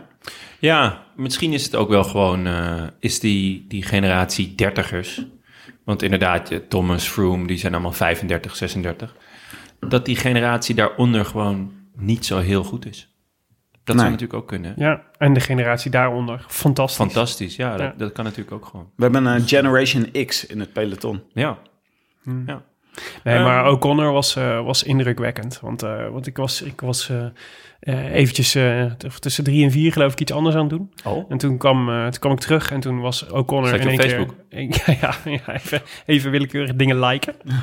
en, ehm na, en toen kwam ik terug en toen reed O'Connor in één keer echt minuten voor. Ja. Op, en, en, en hij had ook een stijl en een tempo te pakken... waarvan ik echt dacht, dit is echt het is indrukwekkend zeg, wat hij doet. Ja. En het leek er even op dat hij het geel ging pakken. Ja, dat had ik nog best slim gevonden eigenlijk. Van, eh, en volgens mij was het UAE daar ook wel een beetje om te doen. Ja, Eh, die eh, lieten eigenlijk gewoon het, het gat zo groot dat hij net het geel zou pakken. En dat is best wel slim, want dan hadden ze natuurlijk een verbondje met een Franse ploeg. Die gaat er ook voor rijden. zeker. Ehm, Ook een ploeg die dat kan, volgens mij. Aantal die- ze- in ieder geval met O'Connor heb je ook gewoon iemand die, die makkelijk wat heuvels over kan. Ja. Ik denk dat het, die rit naar de Van Toe wel te veel eraan was geweest. Maar hè, dan hadden ze in ieder geval een iets rustigere rustdag gehad. Dan Mhm. hoef je niet overal op te draven. Ehm, uiteindelijk toen dat zo leek te gebeuren, toen ging Ineos dus rijden. Want de UAE was wel redelijk opgesoupeerd. En eh, ging Ineos dus het gat kleiner maken. Ook dacht ik met het idee van, nou ja, Carapaz gaat nog wat doen eh, in die laatste kilometers. En toen ging de laatste Ineos van kop. En toen keek Carapaz om zich heen van... eh, Ja, Nou, ik vond dat Wie echt nu? heel raar wat daar gebeurde. ja, toch? Maar ik vond ook eh Port, die keerde zichzelf helemaal binnenste buiten eh, met zijn ook. kopwerk. Thomas ook, maar ja, ik, echt die grimas van Port, dat, dat vond ik echt indrukwekkend. Maar ze- hij kwam geen, hij kwam geen seconde dichterbij. Ook Connor. Het was gewoon, eh, ik geloof dat ze 20 seconden gepakt hebben uiteindelijk op hem.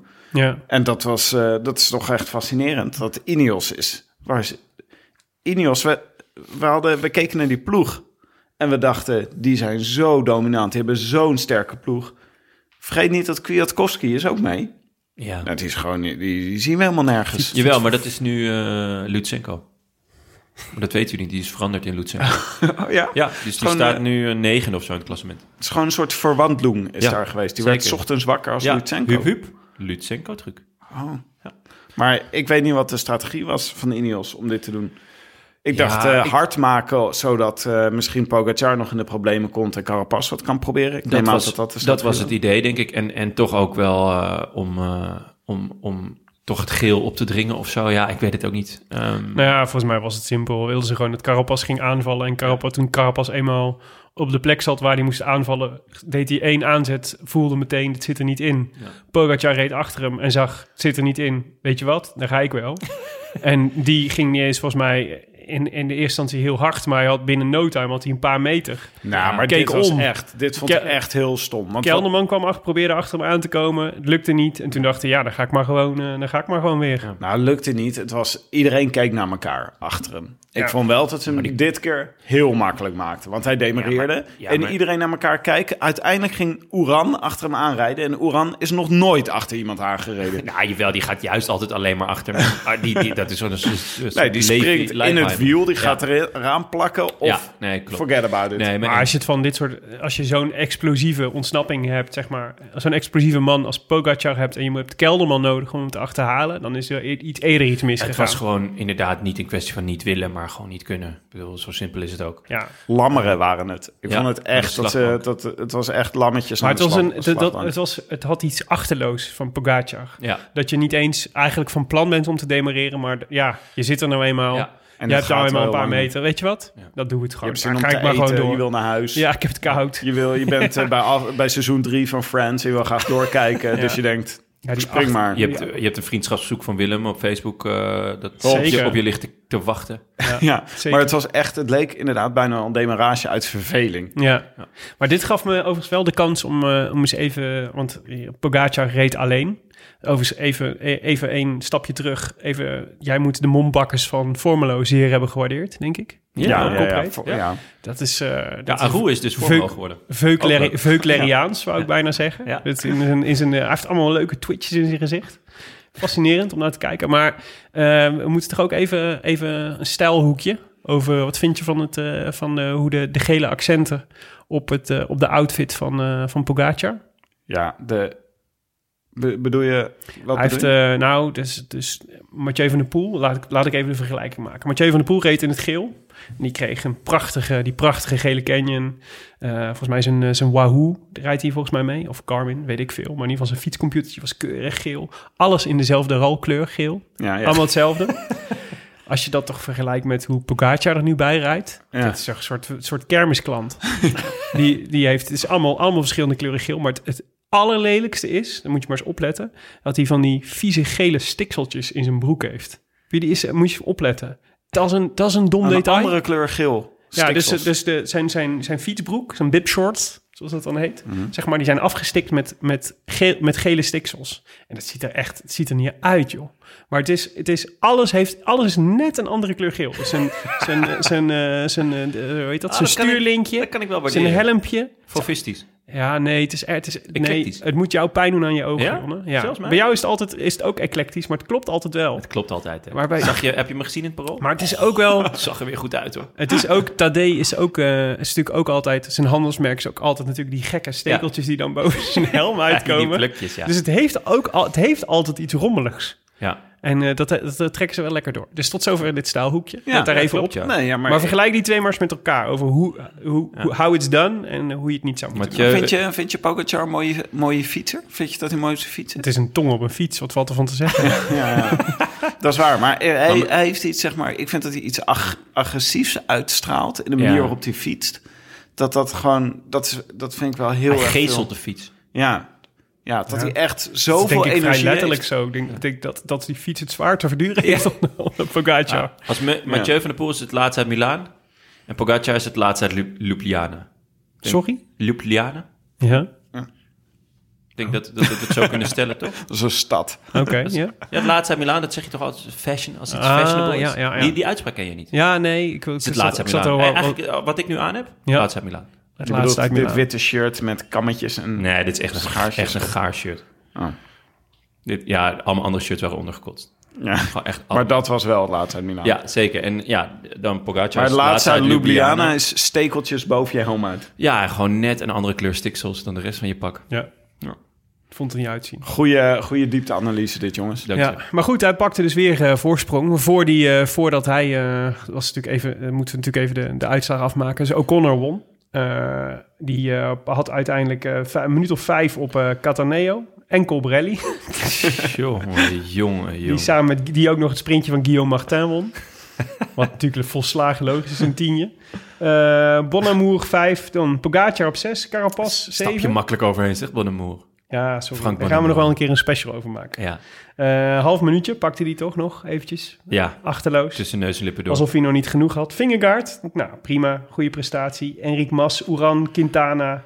eh, Kelderman verloor iets meer, maar dat, nou, het was allemaal binnen de perken. Allemaal Ja. een seconde of vijf. Nou. Godu en Lutsenko wel eh, verloren bijna een minuutje Ja. op, op die boys. En dat is, dat is natuurlijk ook raar, hè, Lutsenko. Ja, Laten we wel wezen. Ja, hij werd natuurlijk tweede in de Dauphiné. En ja, of hij dan Kwiatkowski is of niet, dat doet er dan allemaal niet meer toe. Maar die stond tot gisteren gewoon vierde. ja, ja. Wat echt wonderbaar is natuurlijk.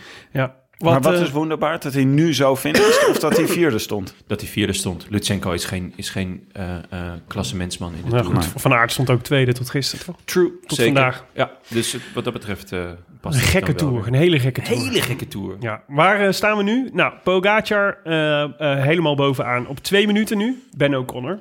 Ja, goede zaak. Ook voor het algemeen klassement zou ik zeggen voor O'Connor. Denk Als je dat hij hij- ervoor gaat, voor, voor de podiumplek? Hij heeft zijn rit al binnen, dus ik denk dat hij lekker gaat kleven, ja. Gewoon zwaan kleven aan. Ja, want, eh, want Hij heeft drie heeft... minuten op eh Oran. Ja, dat is nogal Nou, wat. zoals hij vandaag klom, eh, geef ik hem goed kans om gewoon in het wiel te blijven. Hoor. Ja. Ja, nou, we hebben dus een groepje eh, mannen die op vijf minuten staan. Dus dat is Oeran, Vingegaard, Carapaz, eh Enric Mas en Wilco Kelderman. Eh, dan eh Lutsenko op zes, eh, Guillaume Martin op zeven, eh Godu ook. Eh, maar ja, je ziet al, dus de, de top 10. Eigenlijk, eigenlijk de, de nummer drie staat al op meer dan vijf minuten van, de, van, eh, van eh, Pogacar. En we hebben eigenlijk pas twee dagen bergen gehad. Ja, op zich, op zich de, van, van 3 tot en met 11 is het, is het gewoon best spannend. Staat heel dicht op elkaar. Drie tot, ja, drie ja, alleen tot en met 11. Pogacar rijdt gewoon harder dan Maar- alle anderen. Ja, Ja. dus de, voor de rest kan het gewoon nog wel echt ja, leuk worden. Ja. Maar ja, je rijdt toch gewoon om de eerste verliezersplek. Ja, je ziet toch dat het een tijdperk van marginal gains is. Als je kijkt naar hoe, de re- hoe kort de renners op elkaar staan. Ja, en als je Pogacar er eventjes uithaalt. Dus Slovenië Behalve, niet. eh, één, super marginal gain. Ja, ik mag zeggen dat, eh, dat we even naar de, naar de voorspellingen kijkend die wij allen, eh, alle gedaan hadden. Oh, Willem.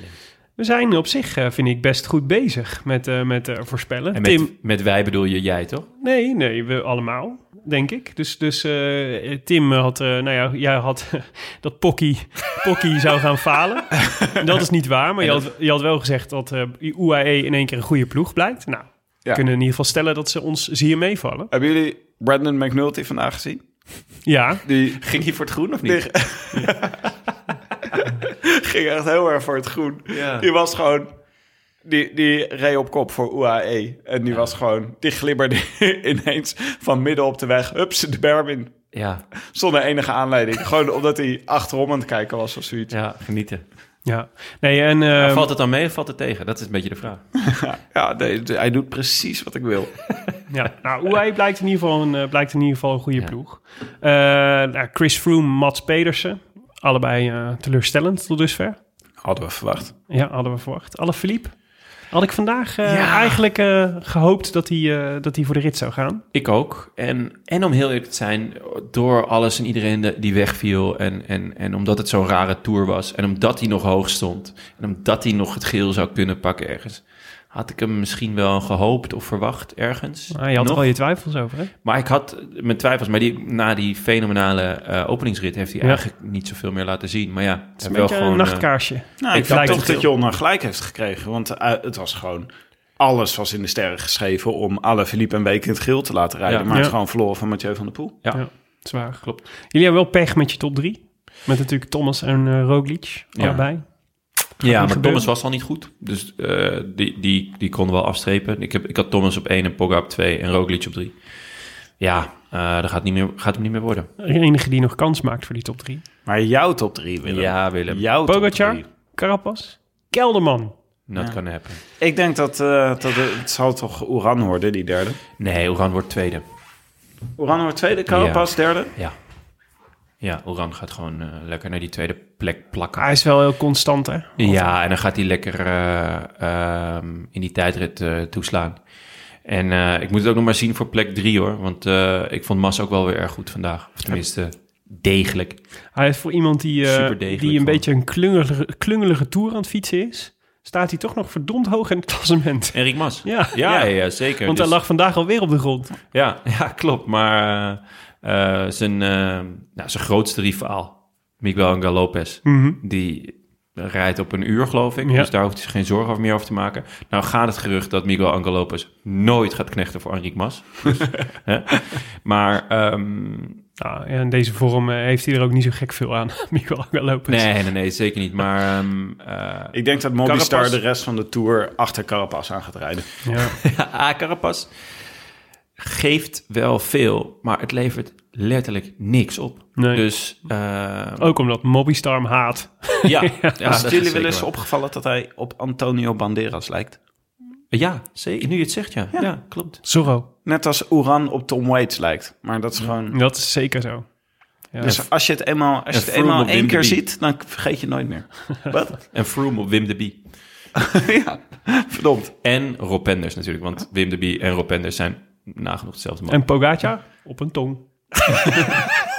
zo is de cirkel weer rond. Ja, dat is zeker waar. Ja. Nee, ehm, eh, ja, wat, wat verwacht, wat, wat, wat, kunnen we nog iets? Is er nog iets aan Pogacar te doen, behalve ij- ijs en weder? Ja, gewoon een bodycheck van Cobrelli. Ja, Dat is eigenlijk het enige. dat is het enige toch? Als Ja. jullie eh, nu Ineos of eh, eh, Jumbo-Visma waren, toch de twee grote ploegen naast, eh, is daar nog, is, valt er nog eer te behalen voor Jumbo-Visma? Nou, maar Jumbo, de Tour van Jumbo-Visma, het is echt, het zit, alles zit zo Ja. tegen. Gezink gevallen eruit, Roglic gevallen eruit, eh, Kruiswijk gevallen eh, uit vorm, eh, Tony Martin gevallen, Mike Teunissen en... Vallen.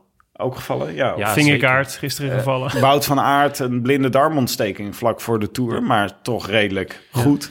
Maar gewoon als je bedenkt dat ze vorig jaar gewoon een soort vernietigingsstrategie hadden. Met vier etappes en eh, geel. En eh, nee, ja, klopt. Ik denk dat het echt wonderlijk wordt voor Jumbo de rest van de Tour. Ja.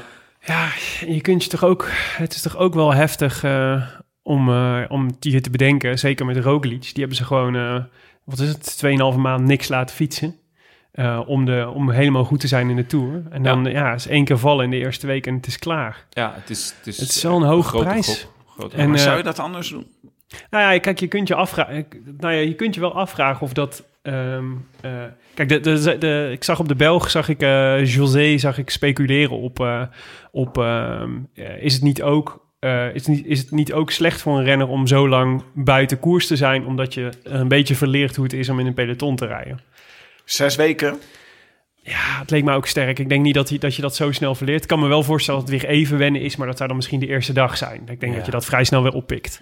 Maar het is denk ik vooral... Het is natuurlijk vooral vanuit sponsorbelang ook. Kijk, ik kan me voorstellen dat je aan de ene kant denkt... Het, de Tour is het allergrootste podium, daar willen we, eh, willen we perfect zijn. Daar moet alles voor wijken en daar, daar valt de meeste sponsorwaarde ook te halen.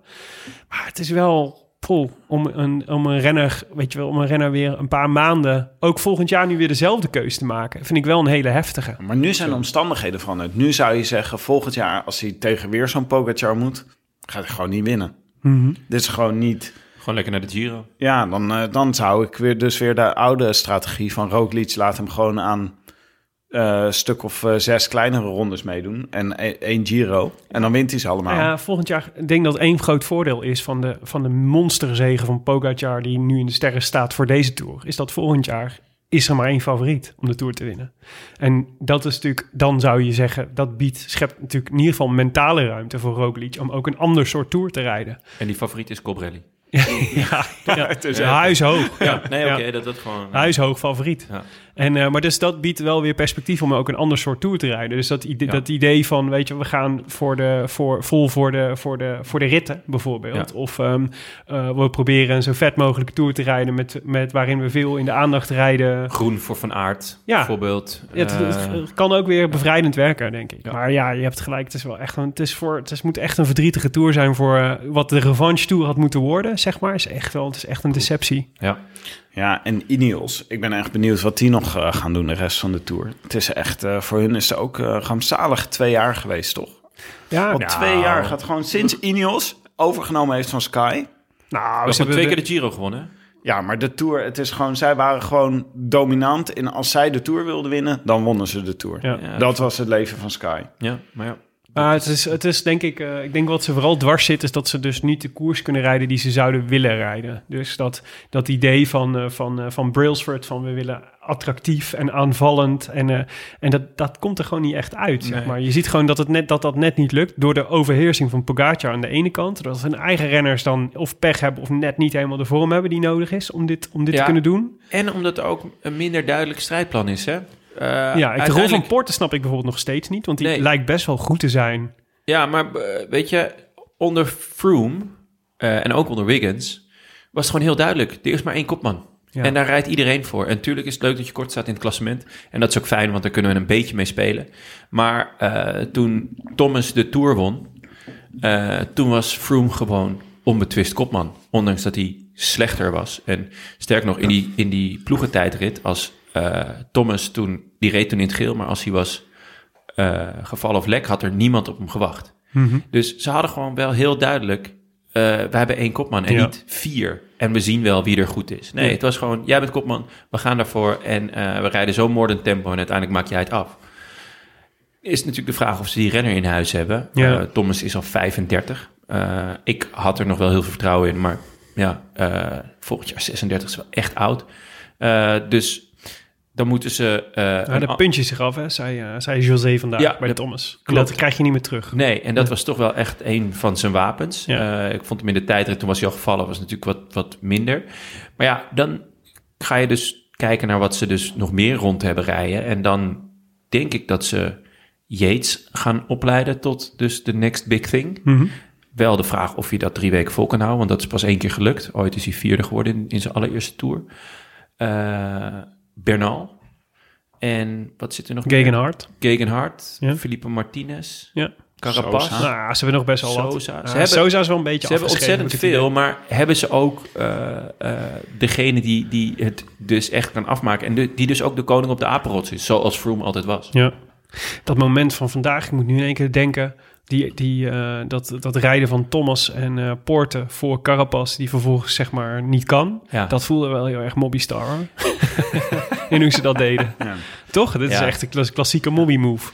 Ja, ja dit was echt een, eh, dit was een, een, een, een, een playbook uit het boekje van Unzue. Ja. Dit had Oh, echt, heeft gewoon dus Carapaz bij Ineos neergezet. Ja, Om gewoon het om daar de boel te plan te verstieren. derailen. dat is een grote plan. Ja. Ja. Wat verwachten we nog van de Nederlanders? Nu Mathieu weg is. Zo, laten we in ieder geval even constateren... wat, een, wat was het genieten, zeg, met Mathieu van der Poel in het geel. Ja, was... Eh, M- Magische week vond ik het. Ja. Maar, eh, ik begrijp dus niet zo heel erg goed waarom mountainbiken op de Olympische Spelen zo belangrijk is. Ik denk gewoon, hij zit hier in de Tour, super groot publiek. Wij zijn echt Nederland Tour geobsedeerd land. Gaat ik niet dacht, laat zozeer- hem nog even doorrijden. het gaat niet zozeer om mountainbiken, toch? Het gaat gewoon om, om een gouden medaille. Precies. Ja. Weten jullie nog wie de vorige winnaar is van mountainbiken op Bart- de Olympische Spelen? Brentjes? Als de enige die ik weet. Bart. Nee, Nico Schurter waarschijnlijk. Ja, zoiets. Ja, maar misschien ook niet. Maar ehm, nee, maar dat, ja, nee, maar dat is wel grappig. Ik was dus even een klein onderzoekje aan het doen. Kijk, Mathieu van der Poel is echt de rising star. Hè? Als jullie nu zouden moeten zeggen wie is de grootste ster in het huidige, in het huidige wielrennen, wie zou, wie zou je zeggen dat dat is? Ja, Mathieu van der Poel.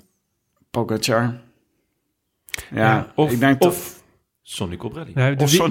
Wereld, Ik denk- wereldwijd, met Nee, ik denk, ehm, dus als je puur kijkt naar... Nee, ik had een paar indicatoren, maar één daarvan is toch wel...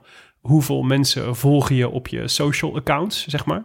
De, echt, de by far de grootste is nog steeds Peter Sagan. Het is gewoon nog steeds factor 4, 5 keer zo groot... qua wereldwijde following dan de Mathieu van der Poel, Wout van Aert... eh Tadej Pogacar, zelfs nog iets kleiner, zeg maar, dan, eh, dan eh, dat groepje. Zo, nog steeds de grootste rockstar ter wereld is gewoon eh, op, in het fietsgebied is nog steeds Peter Sagan. Ja, Weten snap- jullie wie het beroemdste mens op de wereld is? Vind ik ook wel leuk. Oprah Winfrey, Ehm, Barack Obama. Sonny Colbrelli? Het is Dolly Parton. Ah, Al echt? heel lang. Ja. maar die werkt ook wel van 9 Kan tot ik, 5, eh, hè? kan Ja, ik als, als, als Moderna ontvanger kan ik daar alleen maar eh, een buiging voor maken. Ja. Oh ja, daar heeft zij natuurlijk in. Savak Ja. Tim, Maar we hadden het ja, jij bent echt groot fan hè, van Dolly. Ja, ik ben gewoon Dolly fan. Ja, Zeker. Ik ook. Ik ook. Ja, maar het ik ging ook. over, het ging, we hadden het over de Tim Nederlanders, niet er over, niet over Dolly. Ik heb zelfs mijn hond naar de vernoemd. Jonne. net zeggen, ja. Ehm, de Mollema. Nou Eh, ja, dus een, een Mollema. Ik- Laten we beginnen met Kelderman. Wat, is er, wat staat er, wat is er mogelijk voor Wilco? Plek 5 of 6. Ja. Zit er, een, Ik eh, zit er, een, zit er eindelijk een eh, overwinning in? Nee. Nee. Ik denk het ook niet. Maar, maar- ja. Nee, maar hij is gewoon... eh, hij is echt wel een stuk beter dan hij afgelopen jaren is geweest. En hij blijft tenminste zeker. op zijn fiets zitten. En hij zit is- lekker in zijn vel. Ja, en ik, misschien- ik denk dat hij nog niet op zijn... Ik denk dat hij nog beter kan worden. ja. Dus dat gaan we nog... Misschien is volgend jaar wel weer beter dan Maar dit ja, jaar. Maar dit jaar is 150 hij gewoon... top 10 plaatsen without een overwinning can wel- be wrong. Maar hij moet wel een keer gaan doortrappen als hij dan, zoals vandaag, weet je wel, als hij heel even in de, in de niemandsland tussen Pogacar en het groepje komt te zitten, Ja. moet hij wel een keer gaan doortrappen. Want nu gaat hij elke keer achter, achterom kijken en dan laat hij zich gelijk zakken. Ja, klopt. Ook, je moet ook, om, om, om te winnen, moet je ook durven verliezen. Ja, Weet je wel? ja Dus, precies. dus ja, dan, Dat maar, is het echt. dan maar een keertje echt goed nat gaan. Ik, ik, er was in de Dauphiné die die reed, was er zo'n moment. Was er een moment van twijfel en eh, hij stond vierde, geloof ik. En op de berg werd een beetje naar elkaar gekeken. En toen dacht ik, als je nu gaat, Mollema bijvoorbeeld in goede doen, die in, in een eendagskoers dan wel, ze, had dat gedaan. Die had het aangevoeld van, oké, dit is het moment dat, dat, dat er naar elkaar gekeken wordt, de, de, de koers stort even in, ik ben weg. En dan zien ze me ook niet meer terug. En dat is eh, ook het, eh, het, het ding dat hij moet gaan herkennen en wat hij ook moet leren. Eh, en dan, dan kan hij wel ineens bijvoorbeeld in deze Tour podium rijden. Maar nee, eh, vijfde is echt maximaal. Maar van de andere Nederlanders, ik denk dat we Mollema nog wel een aanval gaan zien. Ja. Die wilde, een aanval. die wilde gewoon, ja, hij was even een aanval, Ja. maar het, het is wel een beetje jammer dat het lijkt alsof hij iets heeft ingeleverd in de manier waarop hij getraind heeft en hoe zijn, Nou, werk toen naar de Olympische Spelen. Ja, dus Ja. dat hij niet meer, hij is niet meer voor het hoge bergte. Maar daar zit, dus, daar zit wel dus de vraag, wat mij betreft, eh, hoe lang gaat hij nog meerijden? Het zal, ik Ja. zie hem niet Parijs halen. En eh, wat, die, wat wel interessant is, denk ik, ook door eh, wat er bij Lotto Jumbo en Ineos aan de hand is, is dat er natuurlijk, denk ik, Dylan van Baarle en Mike Teuns in een veel vrijere rol gaan zien. Ja. Eh, Teunissen zat al in die ontsnapping met, eh, met eh, Van Aert en eh, Van de Poel samen. Eh, maar ik- ja, ik mag toch aannemen dat hij nu, eh, dat hij nu wat meer vrijheid krijgt. Ehm, Ja. En voor Van Baarle geldt dat volgens mij sowieso. Die, eh, was hij vandaag ook al niet mee? Ja, volgens mij zat hij er vandaag ook alweer bij. In de eerste, in de eerste ontsnapping. Dus dat zou echt leuk zijn. Als dit, dus dan, daar, daar, daar zit nog wel wat in het vat. Zeker, en dinsdag is ook gelijk een leuke etappe daarvoor. Met twee kleine klimmetjes Ja. en één ongecategoriseerde in de... maar die is wel echt flink in de finale. Dus eh, Ja. dat is wel echt een leuke etappe. Dus eh, ja, laten we het hopen. Ja, en Ieder Schelling natuurlijk. Hè? Ik bedoel, het is, eh, het is natuurlijk een fantastische eerste, de eerste paar dagen gehad. Dus ik ben benieuwd waar dat hem toe leidt. Volgens mij heeft hij nu af en toe knechtendienst voor, voor Wilco Kelderman. Dat hij bij Kelderman moet blijven. Maar ja, er moet toch ook weer wat ruimte voor gaan ontstaan, zou je Ja. zeggen. Dus ik ben benieuwd. Zou, het kan nog, dat is wel weer het leuke. Dus Ja. het is wel weer, dat, dit is, de, week 2 en 3 zijn best wel onvoorspelbaar. Het zou, dus, zou best nog kunnen dat het een paar keer onze kant opvalt. Oh, ik wil graag weer met Ide Schelling. Eigenlijk wil ik, hem, wil ik gewoon weer een aflevering met hem hierna. om te vragen hoe het was om voor Kelderman te rijden. Ja. De bolletjes trui. En hij zit gewoon met Sagan in de ploeg. Dat is ook nog iets wat hij... Oh ja, ja. echt, ja, eh, zou bijna vergeten. Ja, ja zeker. ook omdat ze kan een kleurloze tour rijdt. Ja. Jongens, we moeten even naar de voorspelbokaal. Ehm, voor deze etappe. Nou, ik geloof niet dat er al een voorspelbokaal is geweest waar wij zo, eh, waar we, waar we zo gefaald hebben. Tim zat nog het dichtst bij met eh, Benoit Cosnefroid op de 20ste plek. Ja. Eh, Jonne, Michael Woods, 45ste was wel mee. vandaag. Wel lang, lang mee in de aanval. Ja, en Ties Benoot, 129ste. We zagen hem gisteren in de aanval, samen met eh Krach Andersen. Eventjes. Ja, de blik van Krach anders en Ja. toen Pogacar voorbij kwam rijden. Ja. Betekende dat nou respect, je rijdt heel hard? Of betekende dat nou, yeah, right. Ik dacht eh poepoe.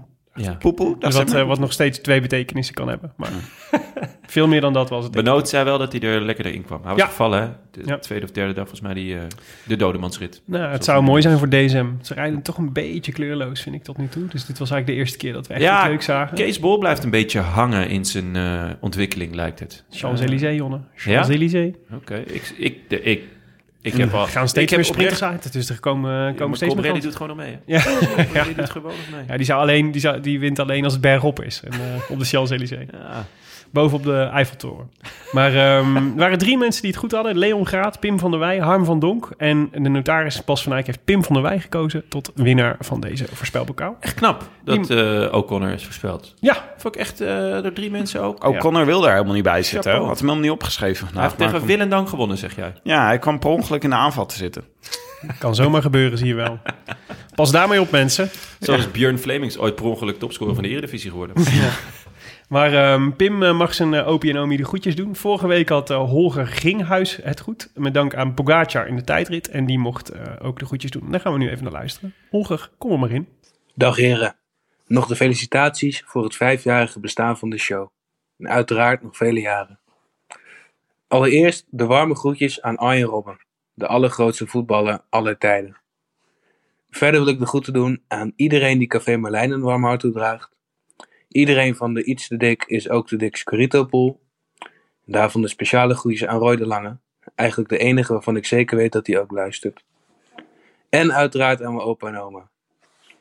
Als vaandeldrager van de schone wielersport moet mij nog iets van het hart. Door een combinatie van drank en onoplet- onoplettendheid heb ik per ongeluk twee voorspellingen ingevuld. Door dit gegeven zal ik uiterst ingetogen gebruik maken van het eeuwigdurend opscheprecht. A biento. Oh, Aangezien je alleen maar de groetjes mag doen aan je opie en omi... betekent dit dat Holger de kleinzoon is van Arjen Robben. Nou. en dat Holger gewoon, ik denk voor het eerst in de geschiedenis, eh, heeft vals gespeeld bij de voorspelbokaal. En dat toegeeft. En dat toegeeft. Ja. Dat vind ik wel... eh, Vind ik ruiterlijk. Ja, vind ik ruiterlijk. De, de, de Michael Bogert van, onze, van, de, van, de, eh, van het Rode Leger. Ehm, Het mag weer, kennelijk. het mag. Ja, eh, de volgende voorspelbokaal gaat over de... Rit van woensdag. Ja, Ja, van woensdag. ja van morgen, Twee morgen is het keer. rustdag. Eh, dinsdag is het vlak naar Valence. Eh, met de overwinningen van Sagan in 2018 en Grijpel in 2015. Dus Ja, dat is hier... Vlak, vlak, toch? Het was, Hier gaat Een klimmetje in de finale. klimmetje in de finale. Maar Dus, dus, eh, gecategoriseerd, maar... Maar als het de vorige keer Sagan en de keer daarvoor Grijpel won... Ja, Dan, dan gaat- wint nu Cobrelli. Ja. waarschijnlijk wel. Dat lijkt me ook. Maar eh, ja, de, onze voorspelbokaal gaat over de Mont Ventoux. Ja.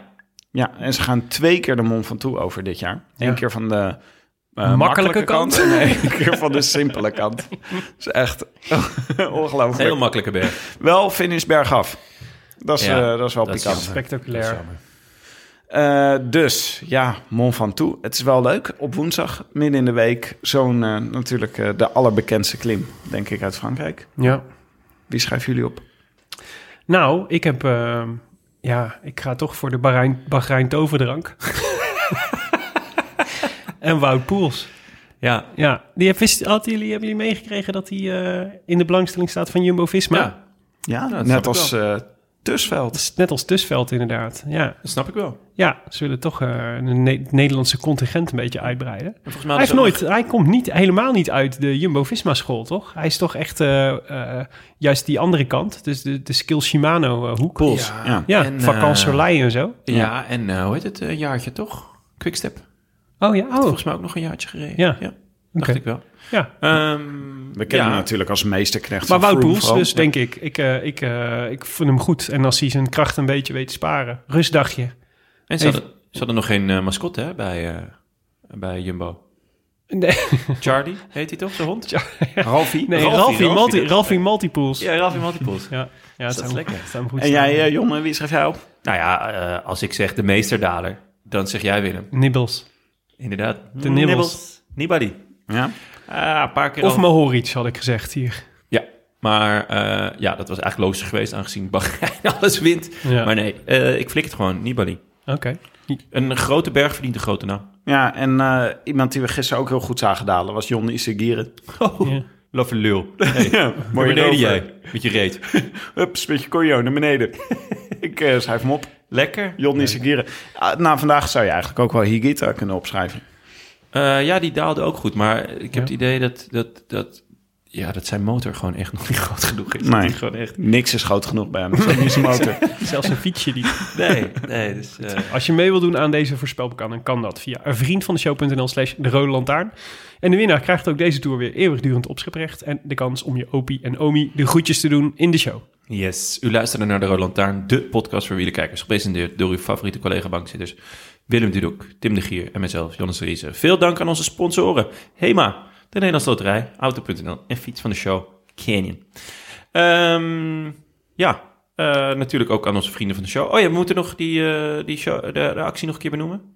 Ja, Canyon, ja, en Kees Wol op de Champs-Élysées. Je kunt nog steeds eh, voorspellen wie Ja. er op de Champs-Élysées als eerste zijn wiel over de finish drukt. Ja, En daarmee, als tweede na Cobrelli. Dat mag Ja, ook. Dat is- zeker. wordt ook goedgekeurd. en daarmee eh, kans maakt, een kansmakend op, je, op de, de fiets van de show. Een, Schitterend. een schitterende Canyon in rode lantaarnkleuren. En dat kan via de rode lantaarnpodcast.nl Slash fiets van de show. slash fiets van de show. Zo is We het. hebben eh, natuurlijk ook een aantal vrienden van de show die we willen noemen. En die eerste, dat vind ik wel heel bijzonder.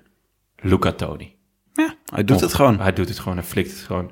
Hij heeft speciaal Nederlands les gevolgd voor ons. En eh, trouwe luisteraar. Maar ook Paul Ploeger, Piet van den Akker, Roelf Jan Duin. Ai, van Paul. Ja, nee. Eh, David Hessing, Joe de Haas, Ivor, Mathieu Jansen, Martijn van Fernwee.cc Nou ja, mag gewoon. en Daan Vossers.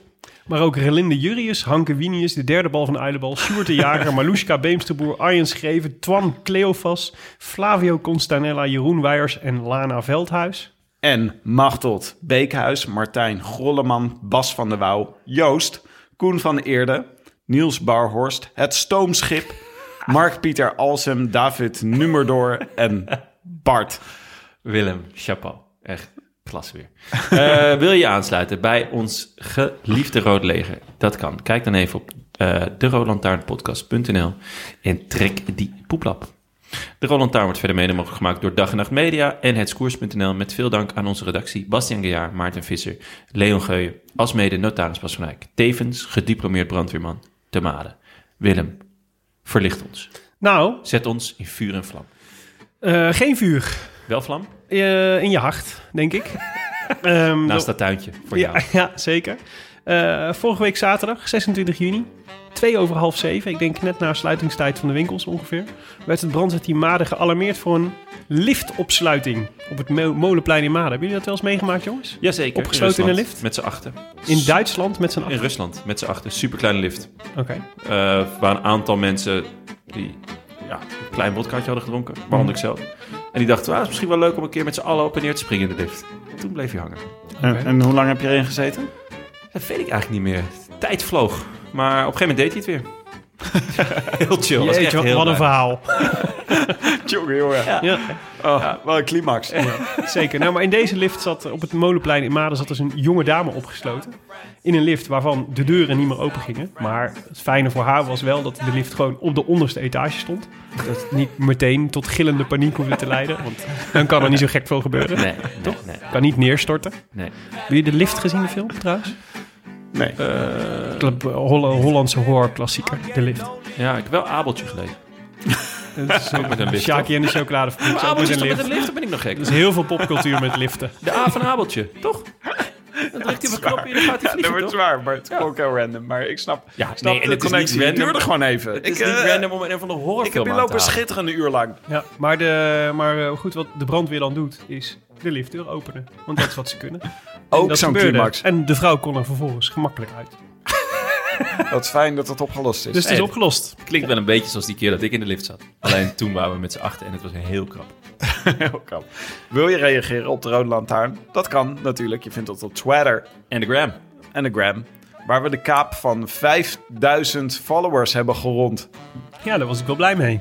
Mooi gezegd Wordt ook. hard, wordt, Kaap. daar hebben we hard voor gewerkt hoor. Met Ja. allemaal eh, leuke postjes en stories en Ja, ik- dingetjes. Je, je doet het fantastisch, Willem. Wanneer gaan we een keer een Instagram live doen?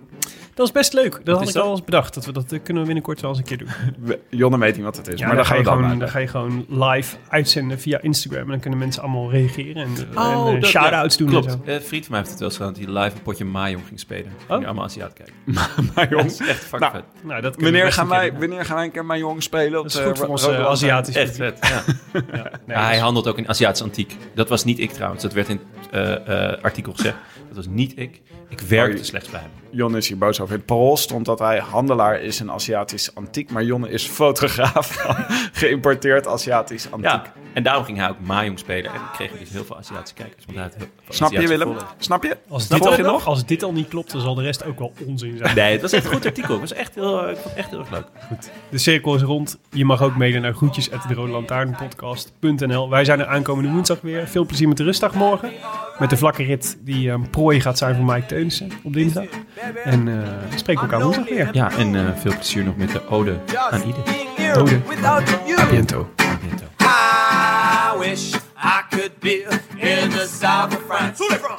In the south of France. Sitting right next to you. Eerste keer naar de Tour, de velen zullen volgen. Niet verrast, je hebt het verdiend. Etappe en je fietst vooraan en laat je zien. Roep, challenge, springt weg, ik hou mijn adem in. Gefocust op de koers, maar ook een show voor het publiek. Gaat de strijd aan met je eigen schaduw. Weet het zeker, na vandaag is iedereen verliefd. Maar ik was de eerste, vergeet dat niet.